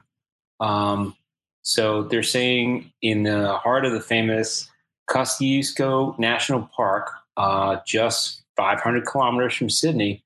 Um, this It's so famous. I've never heard of it until now. so famous. I don't. Yeah, I actually know a friend that moved to Australia, so maybe she knows. I have no idea. I think she's living in Sydney. I gotta go there. Seriously. I gotta visit a lot of places that I can't get to before I lose my job. God damn it! Before I get my next job, put it that way. Anyway, um, so yeah, this is gonna uh, this is gonna give all year access with the Icon Pass. Uh, I like where they're going with this. So as we said, the big keeps getting bigger. This is just gonna. It's like a snowball rolling down a hill. It's just gonna get gigantic. Thredbo with a whopping 78 inches of average snowfall a year. boom in your face. But that 70 inches comes when? In the middle of our goddamn summer. This is true. And one quick final story in the ski news. This is a uh, just a quick shout out to our friend Matt Pepin, who uh, you you know we talked about it several times on the podcast. He was uh, you know one of the ones who you know um, he works for the Boston Globe. He was the digital sports editor, and now he's going to become the actual you know full sports editor of the Globe. And he uh, he was one that recommended our podcast last Thanksgiving as one to check out while you're going home to your family and driving and need something fun to listen to. So, uh, congratulations to Matt. Uh, best of luck in your new role. Shout out to Matt, man. Thank you. Yeah. So yeah. So congratulations. Congratulations. And, and we're we're still we still need to get him on, and we've talked about it. And uh, I tell you what, we, we with, dropped with, the ball a bit because you know he was in Korea. He was in, he was actually there during the Olympics, and we wanted to talk to him about his uh, experience out there, and we still do. And uh, now he's you know he's going to be in this new role and probably super busy, but uh, you know hopefully we can find a way to. I think we should. And honestly, now that uh, weed's getting legal in Massachusetts, I think it's a great time to visit Matt. So, Matt, we're going to be calling you, writing you. There's a there's a few reasons we need to come out there and probably hang out for a few days and maybe um, hopefully hopefully you can put us your secretary can put us through. we're just gonna maybe do some research while we're up there. But we definitely want to talk to you and uh, and kind of connect. That'd be kind of cool. That would be great. Yeah. So congrats, Matt, and uh, the Globe is lucky to to have you there. So Yeah. good luck in the new role. Hopefully, it means more skiing for you and not less, because that's the worst thing with these stupid promotions. When you get a promotion at a job and it means less of the thing you love doing. Yeah, that's where you get pissed off. You're like, man, I thought I'd be doing more of the stuff I wanted to do. And now I got more work that I don't want to do. The I should key, have not taken the promotion. the you know? key is delegation. Just delegate all your work so you can go skiing. Yeah, That's the key. exactly. I, I like that. That's good advice. Good career advice. That's true. I am also a career counselor, apparently. Well, you have that book coming out soon, right? I do. It's called Getting It Done. Get it done. All right. So, what are we talking about this week on our podcast? What's our main topic? Like, what are we gonna what are we gonna riff about today? Main topic this week. We're calling this the Declaration of Ski Dependence. All right, I like I it. I don't know if we called an, a previous episode like a few years ago something about Declaration of Ski Dependence or something. Studio audience likes it. The crowd goes wild. Crowd, the crowd likes it. Yes. So it's officially summer, and we're about to celebrate the 4th of July in the United States. That's a celebration of the signing of the Declaration of Independence when brave men stood up and signed what many thought would be their death certificate for what they believed in. And as Benjamin Franklin brilliantly quipped after John Hancock's initial signing and stating that we must all hang together, he said, Yes, we must indeed all hang together, or most assuredly, we shall all hang separately. And he wasn't talking like we hang out. He meant like He meant hang like from the gallows. hanging, like getting, yes, Yeah. exactly, rope around Yeah. your neck. Because they were like, yeah, man, we're gonna hang together. like, no, no, we're gonna hang together. Go hanging then. Huh. Uh, so we've all benefited from that courage, and we're looking. f- We're not looking to overthrow the government, but it's an ideal time to start to reflect and ponder about what declarations we will make for the upcoming ski season. Because if you don't do it this year, you'll only be one year older when you do. Oh, there you go, Warren. So this this came to me this week, and you know it's it's it's this crazy time. It's hot, it's gross, and you know you're trying to enjoy. And we're working on a lot of stuff behind the scenes on the podcast and the website, and you know doing what we're doing. And I uh, I was at work and I saw a dude, and he had a, a cup, and it had a Mad River Glen sticker on it. All right, this dude with the Mad River. Beard, no beard. Um, Hipster Honestly, beard or regular I- beard? dude, just a dude with a cup. I didn't really. I don't. Now I'm not like you. I don't One pay dude, one cup? attention to dudes. I'm just saying, like, if he has a Mad River cup, I'm like, did somebody give that to him or did he actually go there? If Well, he has like he had full- like a cup long, like like crazy Heady Topper looking beard, now I'm talking like Mm. that's the guy that's been Well, there. he had it was it was a cup, but he had actually put a Mad River Glen sticker on it. So I think right. I think he Just actually made the effort to be like, hey, I have a cup, but I'm going to upgrade my cup with this sticker from this badass place that I went to. But I don't know if Mad River River sells cups. They might only have stickers, which I like. Yeah, right. I don't need I don't need your cups. I'll have my own cup with your sticker Yeah. on it. Dude, we give you a sticker. You make your own cup. And it, it, it occurred to me when I saw that sticker, I was like, oh, nice, Mad River Glen. And I said, fuck, I haven't skied at Mad River Glen. Yes, I'm admitting this on this goddamn podcast. I have, I'm an East Coast skier who has not skied at Mad River Glen. Damn. Bring over the cross and nail me to it. What do you want from me? What So bitch. I- I'm not, I'm not even going to say that I didn't ski it, but I'm to, what a bitch, man. So I, I am making my declaration right here, right now on this podcast. Uh oh. This upcoming season, Declaration of Pride. Declaration of Brian, I will ski at Mad River Glen this ski season. What? I will make right. sure I do it. That's my declaration right there. That might be, uh, that might be my jam too. Like, I, Drop the mic. let me know where we're going. Keister the mic. Boom. Oh, we ain't keys or anything. that already happened with the rear admiral. I can't go, I can't go back. I can't- See, liquid just came out of your nose when I mentioned the rear admiral. That's fucked up, man. See, you can't you can't stop laughing. At least it was my nose, right? Could have been worse. Ew. Damn.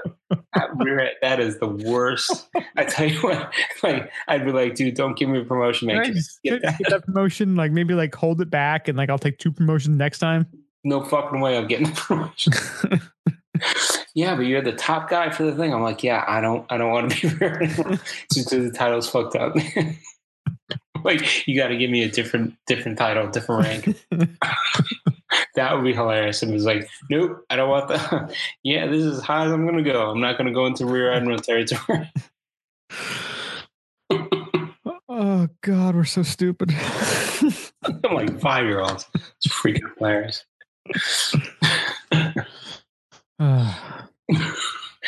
wow. Yeah. All right. So, um, Mad River, you're making your declaration of Brian I'm right now. declaring it. I'm declaring it now. I'm writing it down right now. Write it down. Declaration of Brian. There I'm it going to put this on Instagram. And once it's on Instagram, it's true because No turning back, baby. that's right. That's right. I think we're going to get Frank. We're going to have to get Frank. Um, maybe Rich. Maybe Steve. Just get them all up there. John. Yeah. There's no excuse. I I, I uh, definitely can recruit some people to help help me make sure I go. I think we need a van or a camper. Need a camper. That wouldn't be bad. Speaking of which, one of our uh, one of our uh, our fans and followers, our pal Infamously Jones on Instagram, he is uh, working on a project with I think his um, with some friends or family that they're actually building out a uh, Dude, an I adventure con- van. I know construction. This is fucking awesome. This dude knows is legit. This is awesome. Yeah, they're I've been following- posting it on their. um It's funny. It's saying corporate husband and wife working nine to five, looking to explore the world in our 144 inch Sprinter, one mile at a time. And they're uh, they're posting on Instagram their actual build out, and it's pretty. It's like super legit. You know, they have they're uh, you know they're they're showing So awesome. the electronic hookup in there. It's like a generator and um Damn, that's awesome. it's You know what's awesome about this? Like, so I'm single now, and I'm looking for the next missus. And I tell you what, a girl that would do this with me, that would be. I tell you what, that would that would touch my heart. it takes a special kind of lady to want to to to embrace van life. That's for sure. For skiing, that's that's like it's like you nobody embraces the van life. You embrace the skiing or the boarding, whatever, just the snow. Like I uh, I always throw this at my wife, and my wife is is is awesome in almost every way. And I bring this up. I'm like, hey, if we ever like, you know, would you ever want to just like get like an RV and just go like just cruise around like Colorado and Utah, Wyoming for a winter? She's like, no, it doesn't appeal to me at all. no, not even a tricked out RV. I want nothing? a hotel. Like I want this. Damn.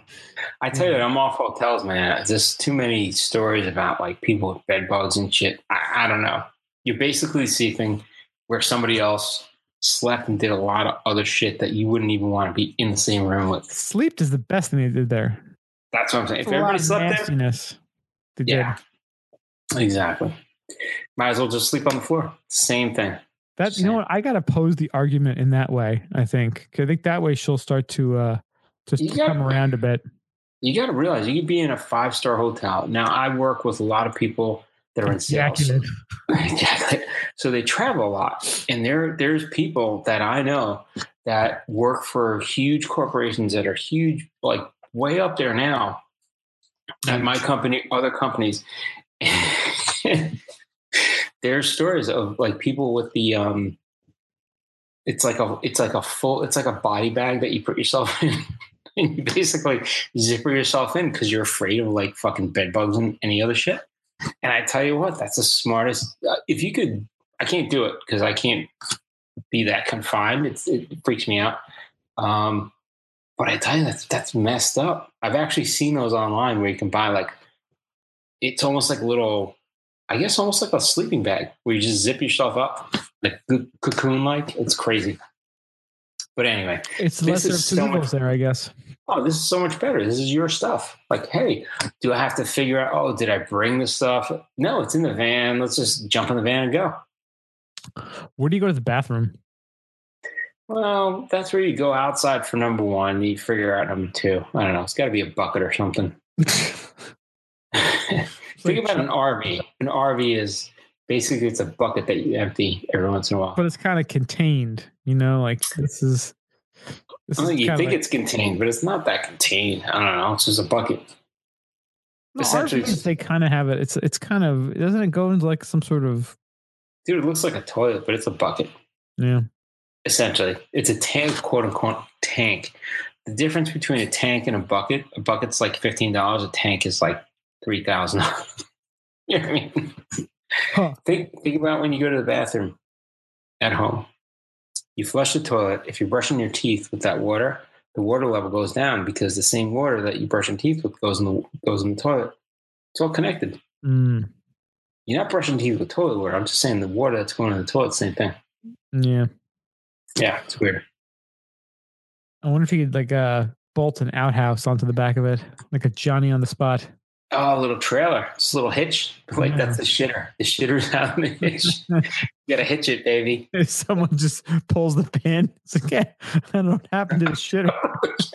if I lose the shitter on the highway, I don't really care, man. So much blood Yeah, I don't have to empty it, man. going up the hill. You like pull the pin. See you We're gonna, leave, we're gonna leave the shitter here and we're gonna go camp up there. Imagine like a tractor trailer. It's like barrels into the outhouse. Oh shit! God. Actually, I think they're putting a shitter in here. Not they even putting a shitter funny, but it is. It's don't know. not. You can't stop yourself. I'm just picturing a tractor trailer smashing into an outhouse. into an outhouse and just like just a lot of shit going everywhere. Oh, just like a freaking theme park full of shit. Just- Oh, it's like a shit pinata. it's like an outhouse pinata. just blasting apart, fucking going everywhere. Holy shit. just green, white, brown all over. And it's fucking blue shit everywhere. It's just blue staining everything. Ugh. fucking you see like a kind of like a two mile blue trail. what the hell got hit? That that would be the shitter. The shitter on the trailer that Brian pulled the pin on. hey, you have a little button that you're waiting to pull. Just fucking little lever. Just, oop, there you go. That Drop- shitter. Strap a GoPro to the inside of it. Is free floating now. You're like going 70 and just fucking detach the shitter. Free falling. Oh, that would be fucking crazy. Oh my god. Oh god, I'm so stupid. Oh yeah. No.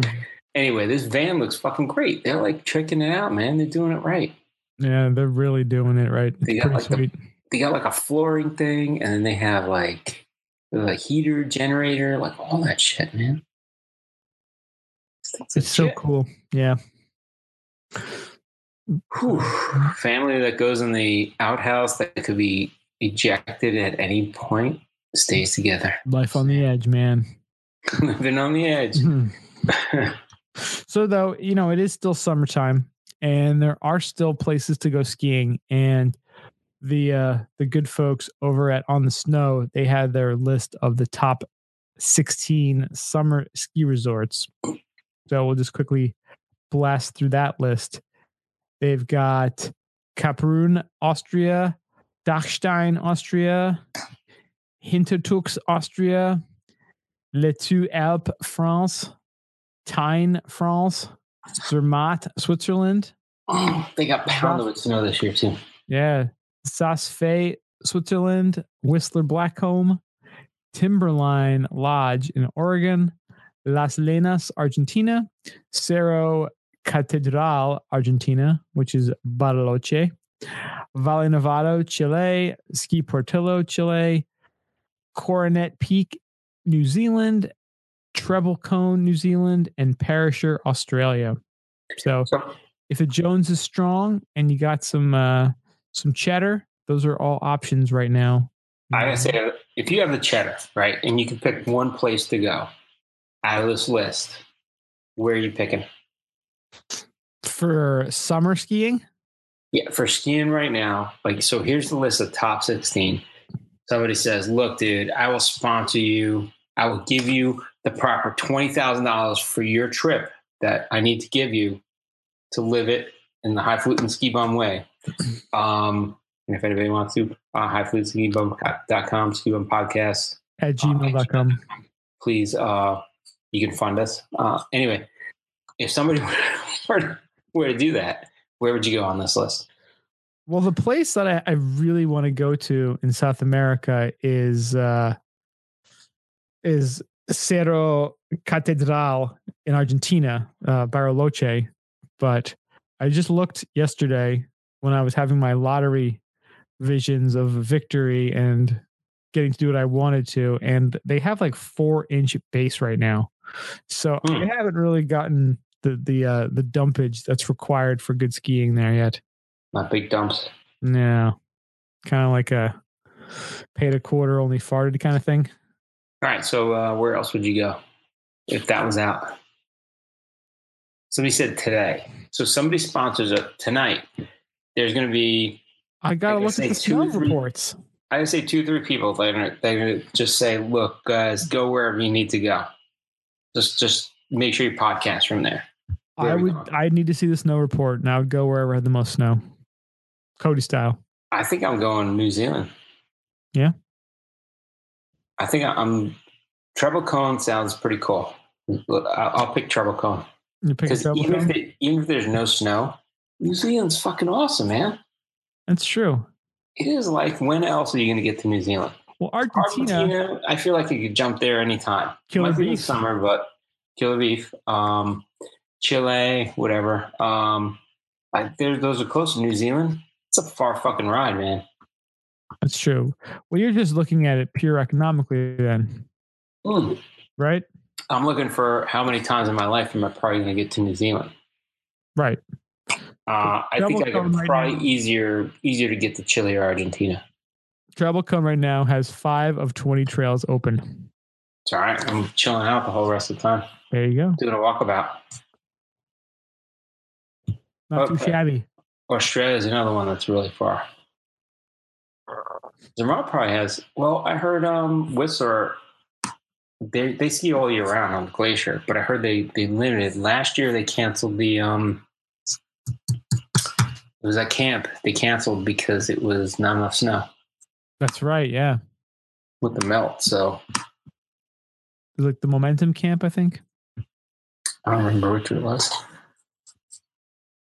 Our buddy Steve. I wonder if he took the same camp during the non-summer. Yeah.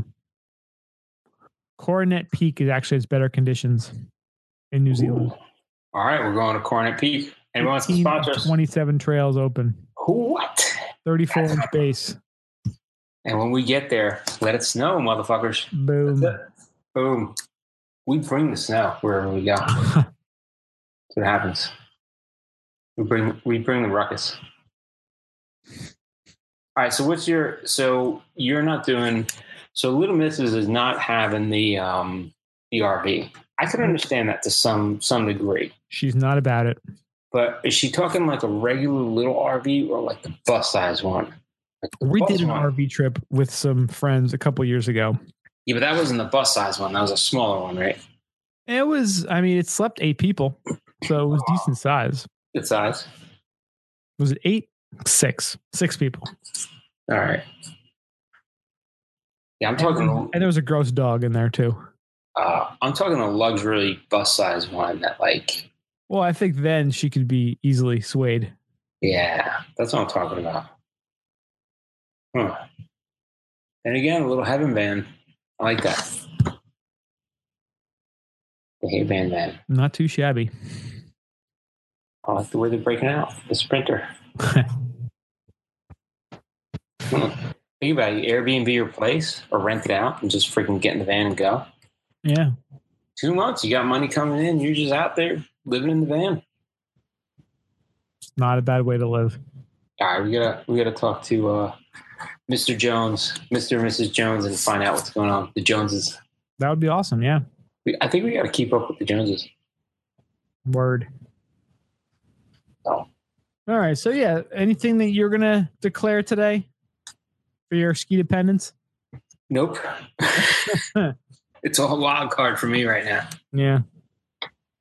Trying to put together a uh, place here, find a job, fix my knee, bike, and figure out living by the beach. It's weird. So you're gonna you're not even commit to being a rear admiral? Can you imagine as your career goal? Like That's your career goal. I've always wanted to be a rear admiral. hey, you know what? It's prestigious. I'm not gonna I'm not gonna badmouth the military, but it's a fucked up rank. I gotta say. I think it's time to maybe upgrade the uh the name. Yeah, I gotta change it. We gotta do something with it, man. Yeah. Because I gotta. That probably comes with a little bit of ejaculate. That that thing. That's it. Just saying. Crazy. Mm, mm, mm. I, I will Yeah. commit. I will declare that I am going to go on at least two big ski trips this year. Oh, there you go. That's That's what I'm, something. de- that's what I'm declaring. Been eyeing them. Uh, we're gonna have to have another show because uh, the plans are already in the works. There's a lot of stuff going on. There's a lot of people talking, and uh, some plans some plans are gone. nice. So I like where it's going so far. We'll see what happens. See what materializes. Very nice. So yeah, if you want to sponsor us to go on any of these trips in the summertime, so we can podcast about it, that would be fantastic. And you can hit us up at skibumpodcast at gmail.com. And if you have any declarations that we should you think that would we would find interesting, send it also skibumpodcast at gmail.com. Under the ropes. First off, DARPA design shifts round wheels to triangular tracks in a moving vehicle. For those not familiar with DARPA, DARPA is this um, I forget what the actual what it stands for, but it's a, a military research group that They always do the um. They always do the driving challenge, right? DARPA. Yeah, they're they're department. They're part of the Department of Defense. They do um yeah like those those vehicles, Yeah, the unmanned, like the robots. The unmanned ones, like those robots. DARPA, right? yeah, they do all that kind of stuff. There's like a big challenge. That's where like the unmanned car driving like started from. It was always sponsored by DARPA, right? Right. So they've Oh, I found actually it. Defense Advanced Research Research Projects Agency. Oh there you go. Defense Advanced Research Projects Agency. So they just recently worked with Carnegie Mellon's Robotics and Engineering Center to create this uh this track vehicle. So all right, so the wheels when it's on the regular conditions are normal circular wheels, but then when you need more traction, the um the inside of the wheel changes shape to make it triangular. So you know, like those track systems you see, you know, in, for the snow, like um, you know, like they they take the tires off and they have these like tank treads kind of looking. Yes. they're triangular Dude, you want to put those on everything. You want to put those on like a Ferrari, right? on a Porsche actually, an Porsche. all-wheel drive 911 Porsche Turbo. Oh, I saw a 911 Turbo today. It was, yeah, it was not a 911 Turbo. It was something, something Turbo. I was like, God damn, it's a nice car. Yeah, Tank treads on that? that and the other Tesla, the Model X. Those Yeah, oh, the two yeah. things I wanted to get the tank treads on. Dude, I think the Tesla would be even better. Right, it's nice and heavy. It's all-wheel drive, electric. Instant zip, man. right? I would cook. So so this basically gives you the best of both worlds. So if you're on regular conditions, you can use your circular tires and you can get the speed, the gas mileage advantage. But the uh the way the inside of this wheel converts to a you know the triangle shape um Unstoppable, bro. if you were going off-roading or if there was snow yeah you could pretty much be unstoppable I the mean, wheels they have on this don't even have like they're like the uh the airless wheels too, right? they're like yeah they're pretty much like the tank treads but they're also they're so they can be as regular circular wheels or they can be in this triangular pattern That's awesome. it's really cool yeah The video of them is like it's pretty cool because it's just like I guess it has like probably like six or seven like metal pieces that can go out and be a circle or like in and be like triangle. It's pretty neat. It's almost like something frowning. yeah there's like a well there's like a like a a triangular center to it and then it can like it- pivots around that so it could either pivot with like a, a wider angle to make it circular or a tighter angle to make it triangular Mm. it's really cool. Yeah, we'll have a link in the show notes. You can check out the video Sweet. of it. But yeah, this, cause you know, because everything we look at is from a ski point of view, and something like this on your vehicle could give you some real flexibility in terms of, oh, you know what? I heard the roads closed ahead. It's like, maybe Fuck for that. you, maybe for need- you, it's closed. Not Right. for me. We don't even need chains. We just we don't need roads. Just go anywhere you want. Pretty much, yeah. Dude, that's a game changer. You're going anywhere. Oh, it's so awesome. If you have that, you're just like, I don't really pay attention to roads anymore. I just go over whatever I want. Yeah. Straight line. You want to go to work? Straight line. so this, fences. this is called the uh, Ground X vehicle program. And they say it offers instant improvements to tactical mobility and maneuverability on diverse terrains. So what would be the ultimate vehicle you put that on? Mm. Yeah, but a Hummer. Hummer's yeah, it's all right, but a Hummer Hummer's good. It's like the it's like the non-tank tank, right? Yeah, I mean, uh, is it my everyday vehicle or is it like a special, just taking an off road kind of vehicle? Dude, if you have one of these, it's always your everyday vehicle. You can have these on every vehicle you own. you You know what? I would love this a- oh, on like a regular Jeep Wrangler. Like you take it on the beach. You know, you could take the t- take the top off, put these on, go drive on the beach.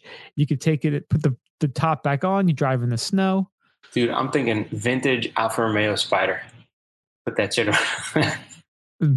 I would love to see you make that happen. That'd be awesome. That would be glorious. I have to probably lift it a bunch, a bunch, but oh yeah, right on the I beach. can yeah. offer like a VW bug. Here's the thing: if you have an amphibious, uh, like a vehicle that can go water, and you're unstoppable, you go anywhere in the planet. Yeah, pretty much. That'll be next year's version. Yeah, I like that.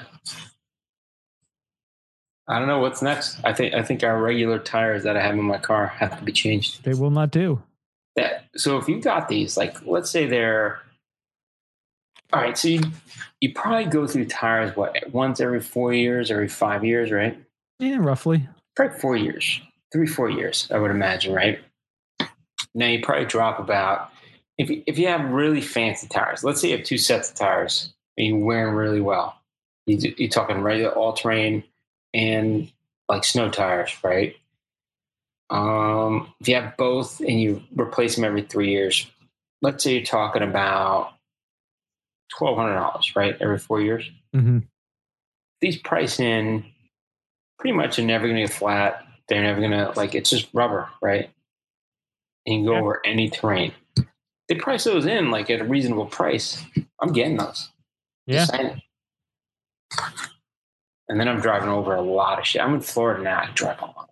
I can drive over houses, like trailer parks. Watch out, man. I'll drive over that shit. Right.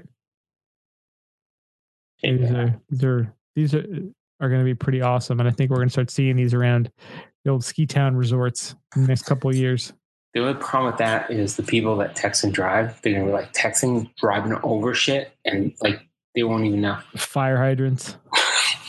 like, you know, you just drove over like a bunch of people. But I don't know. But I had a good emoji. I had a good a few emojis to send to somebody. Huh. All right, next up we have professor asks men to send pictures of their private parts for size and self-esteem research study. So this researcher, female professor at Missouri State University, uh, Alicia Walker, uh, has found the ultimate cover for asking people to send dick pics. She basically has said, send me voluntary pictures of your dicks, aroused and non aroused state, as part of a quote unquote research project at Missouri State. Um, so, any ladies listening out there that want to be part of this, or guys, whatever, you may I don't think any part of this. ladies have dicks that they can send pictures of. Uh, they might want to receive them, so they want to participate in the research part. Uh, men might want Pretty to. sure they don't want to do that. Exactly. Rear admirals might want to participate. Rear Admiral project. there's there's a lot of people that might want to be interested in the results. So if they want to like help her out, whatever. But uh, any men want to uh, just jump in there and just send pictures. Um, she's collecting them. Let's let's put it this way: there is somebody um, that wants your dick pics. Like a lot of people don't want them that you send them to, but this person wants them and they haven't a- asked for it. So it's great. Like she's putting out open call. Please send me dick pics. Um, so they're saying participants must be at least 22 years of age and have the option of doing an interview over the phone or email with Walker or her male assistant, Rear Admiral Rogers. Um, so, um, oddly enough, the study is receiving no funding or tax dollars. I think it's purely for enjoyment. Um, so, they're saying uh, she is backed by the clause of academic freedom, and saying it's a legitimate area of research and is confirming is conforming to all the guidelines of participant security. So it's great. So she her research is defined, and this is where I was like, oh, I just want to find out what is she doing.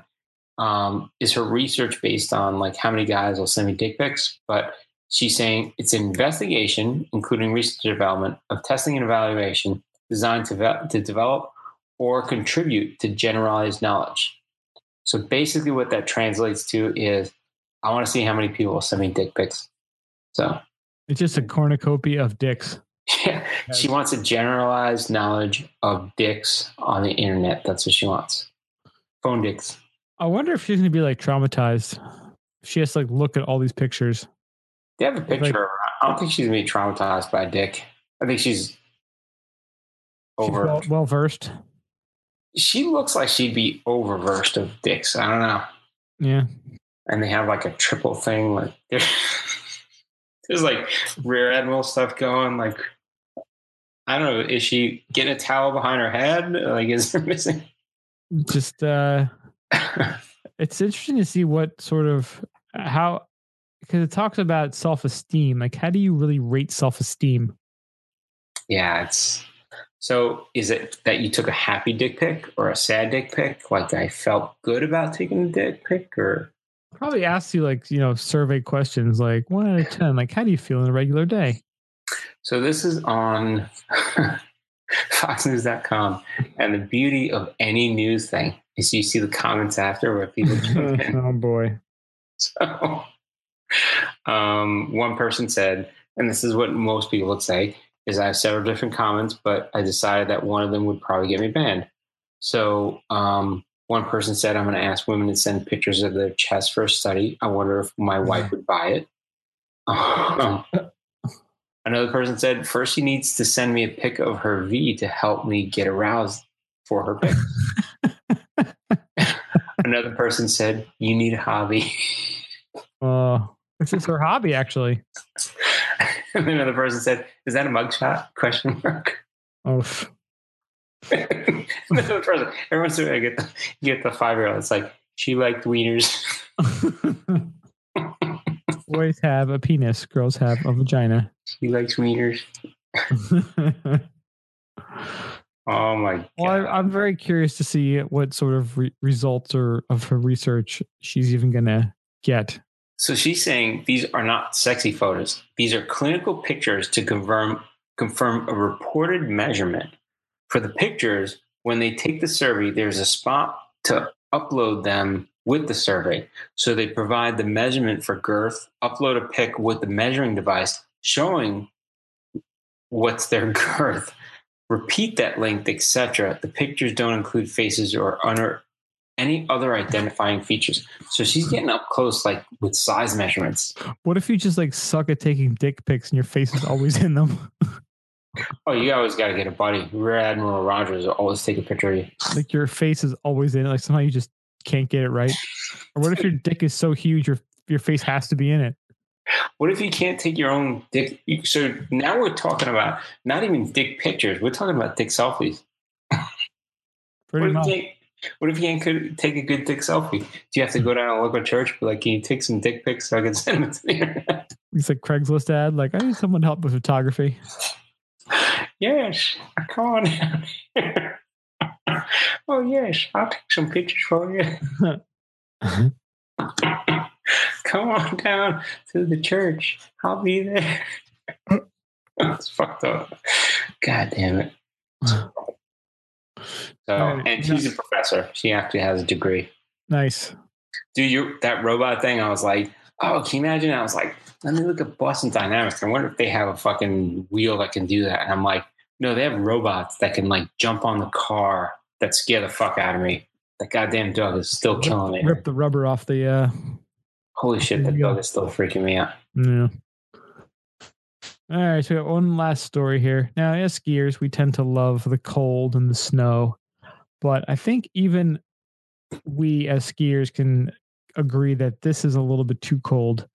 And now we have Yeah, found the coldest place on Earth. And this is down in I mean, it's not where the Coors Light Silver Bullet drives through. people all over the world join hands. It's a love train. Oh, I got to send you a picture that I took in the store today. They have, wait a minute, from the makers of PBR, we have Pabst APA American Pale Ale. Wow. So I thought about it because I thought about the Coors Light train that freezes everything down with the story. Just saying. So the uh, they've done some research and they say how cold can it get on the Earth's surface, and it's about minus 144 Fahrenheit according to recent satellite measurements of the cl- the coldest known place on the planet. Scientists recorded this extreme temperature on the ice sheet deep in the middle of Antarctica during the long, dark polar winter. As they report this week, the geophysical research letters, the team thinks this is about as cold as it can possibly get in our corner of the solar system. It's a place where Earth is so close to its limit, it's almost like another planet, says study leader Ted Scambos, a researcher at the National Snow and Ice Data Center at the University of Colorado. The measurement smashes the previous record for the coldest known air temperature in the world, a frigid minus 128.6 felt in 1983 at the Russian Vostok station not far from the South Pole. Humans can't inhale air for cold for more than a few breaths. It would cause our lungs to hemorrhage. Jeez. Russian scientists ducking out to check on the weather station would wear masks that warmed the air before they could breathe it in. So Wow. 144 degrees, minus 144 degrees Fahrenheit. So they're saying, just as a point of reference, Fargo, North Dakota, which is supposed to be cold as fuck. They're saying the lowest temperature they recorded was what, minus 38? It's nothing. It's nothing. It's Yeah. walk in the park. I would love to see the whole cast from the Jersey Shore and Big Brother, all of the Big Brothers just put right where the coldest spot on earth is. Let's see them survive. That'd be great. Yeah, once you get throw water into the mix, when you have a breeze coming off the water, that is uh that is some painful, nasty stuff. I know it was like, you know, in the single digits by us this past winter and being by the ocean and the you know 20, 30 mile an hour winds, it just it just goes right through you and just it's you just start tearing and it's it's brutal. I can't imagine what that must be like, or even getting Yeah. close to that. I lived in Buffalo for a while. Talk about fucking cold, dude. Yeah. Just wind on the fucking. I'm talking, yeah, it was freezing and I don't think it's negative 30s though. That's crazy. Yeah, it really is. What was it when, when we were in um, Whistler? It was the with Nick. That was like negative 10 or some shit like that. That was cold as fuck. Yeah, that was pretty cold. Yeah, minus ten about that. Yeah, with the wind chill, I think. Yeah, pretty cold. But yeah, I know by us right now, it's it's going to be in the 90s the next few days. So we'll definitely the opposite of this. So at least this will allow us to think about some cold thoughts and start preparing for the season, the ski season, which is not that far away. Before you know it, summer will uh will will fly on by, and we'll be getting ready, and we'll start thinking about that now because the sooner you think about it, the more you can prepare and the happier you'll be with your season. So Right? We got to make our declarations because I tell you what, it was hot as balls the other day, and I started looking at pictures of like all my past ski trips, and I was like smiling and like I can't wait to get back in the cold. cools you down and makes you happy. That's right? So thank you so much for listening. Please check us out, skibumpodcast.com. Find your favorite podcasting app and rate us and subscribe. We'd really appreciate it. We're on the socials, twitter.com slash skibum podcast, facebook.com slash skibum podcast, instagram.com slash skibum podcast. We're also on Pinterest as the Highfalutins and on SoundCloud, we are highfalutin dash ski bum. So thank you so much for listening. We are actually going to take off next week, Independence Day week, regroup, spend time with family. But after that, we'll be back with one of our uh, our guests that we've had on before. He'll be joining us again. So look forward to that in uh, in two weeks. So enjoy the I have a little July. special thing from Chicago that I got that I may send you to try. Oh, did you get it? I got it. Oh boy. I got it before the breakup. Let's put it that way. And I'm going to send it to you guys to try. Oh, nice. So look at that. Plenty of teasers for the next episode coming up in two weeks. So thank you again. And we'll talk to you in two weeks. Say hi, say pollutant. Have a great fourth. See ya.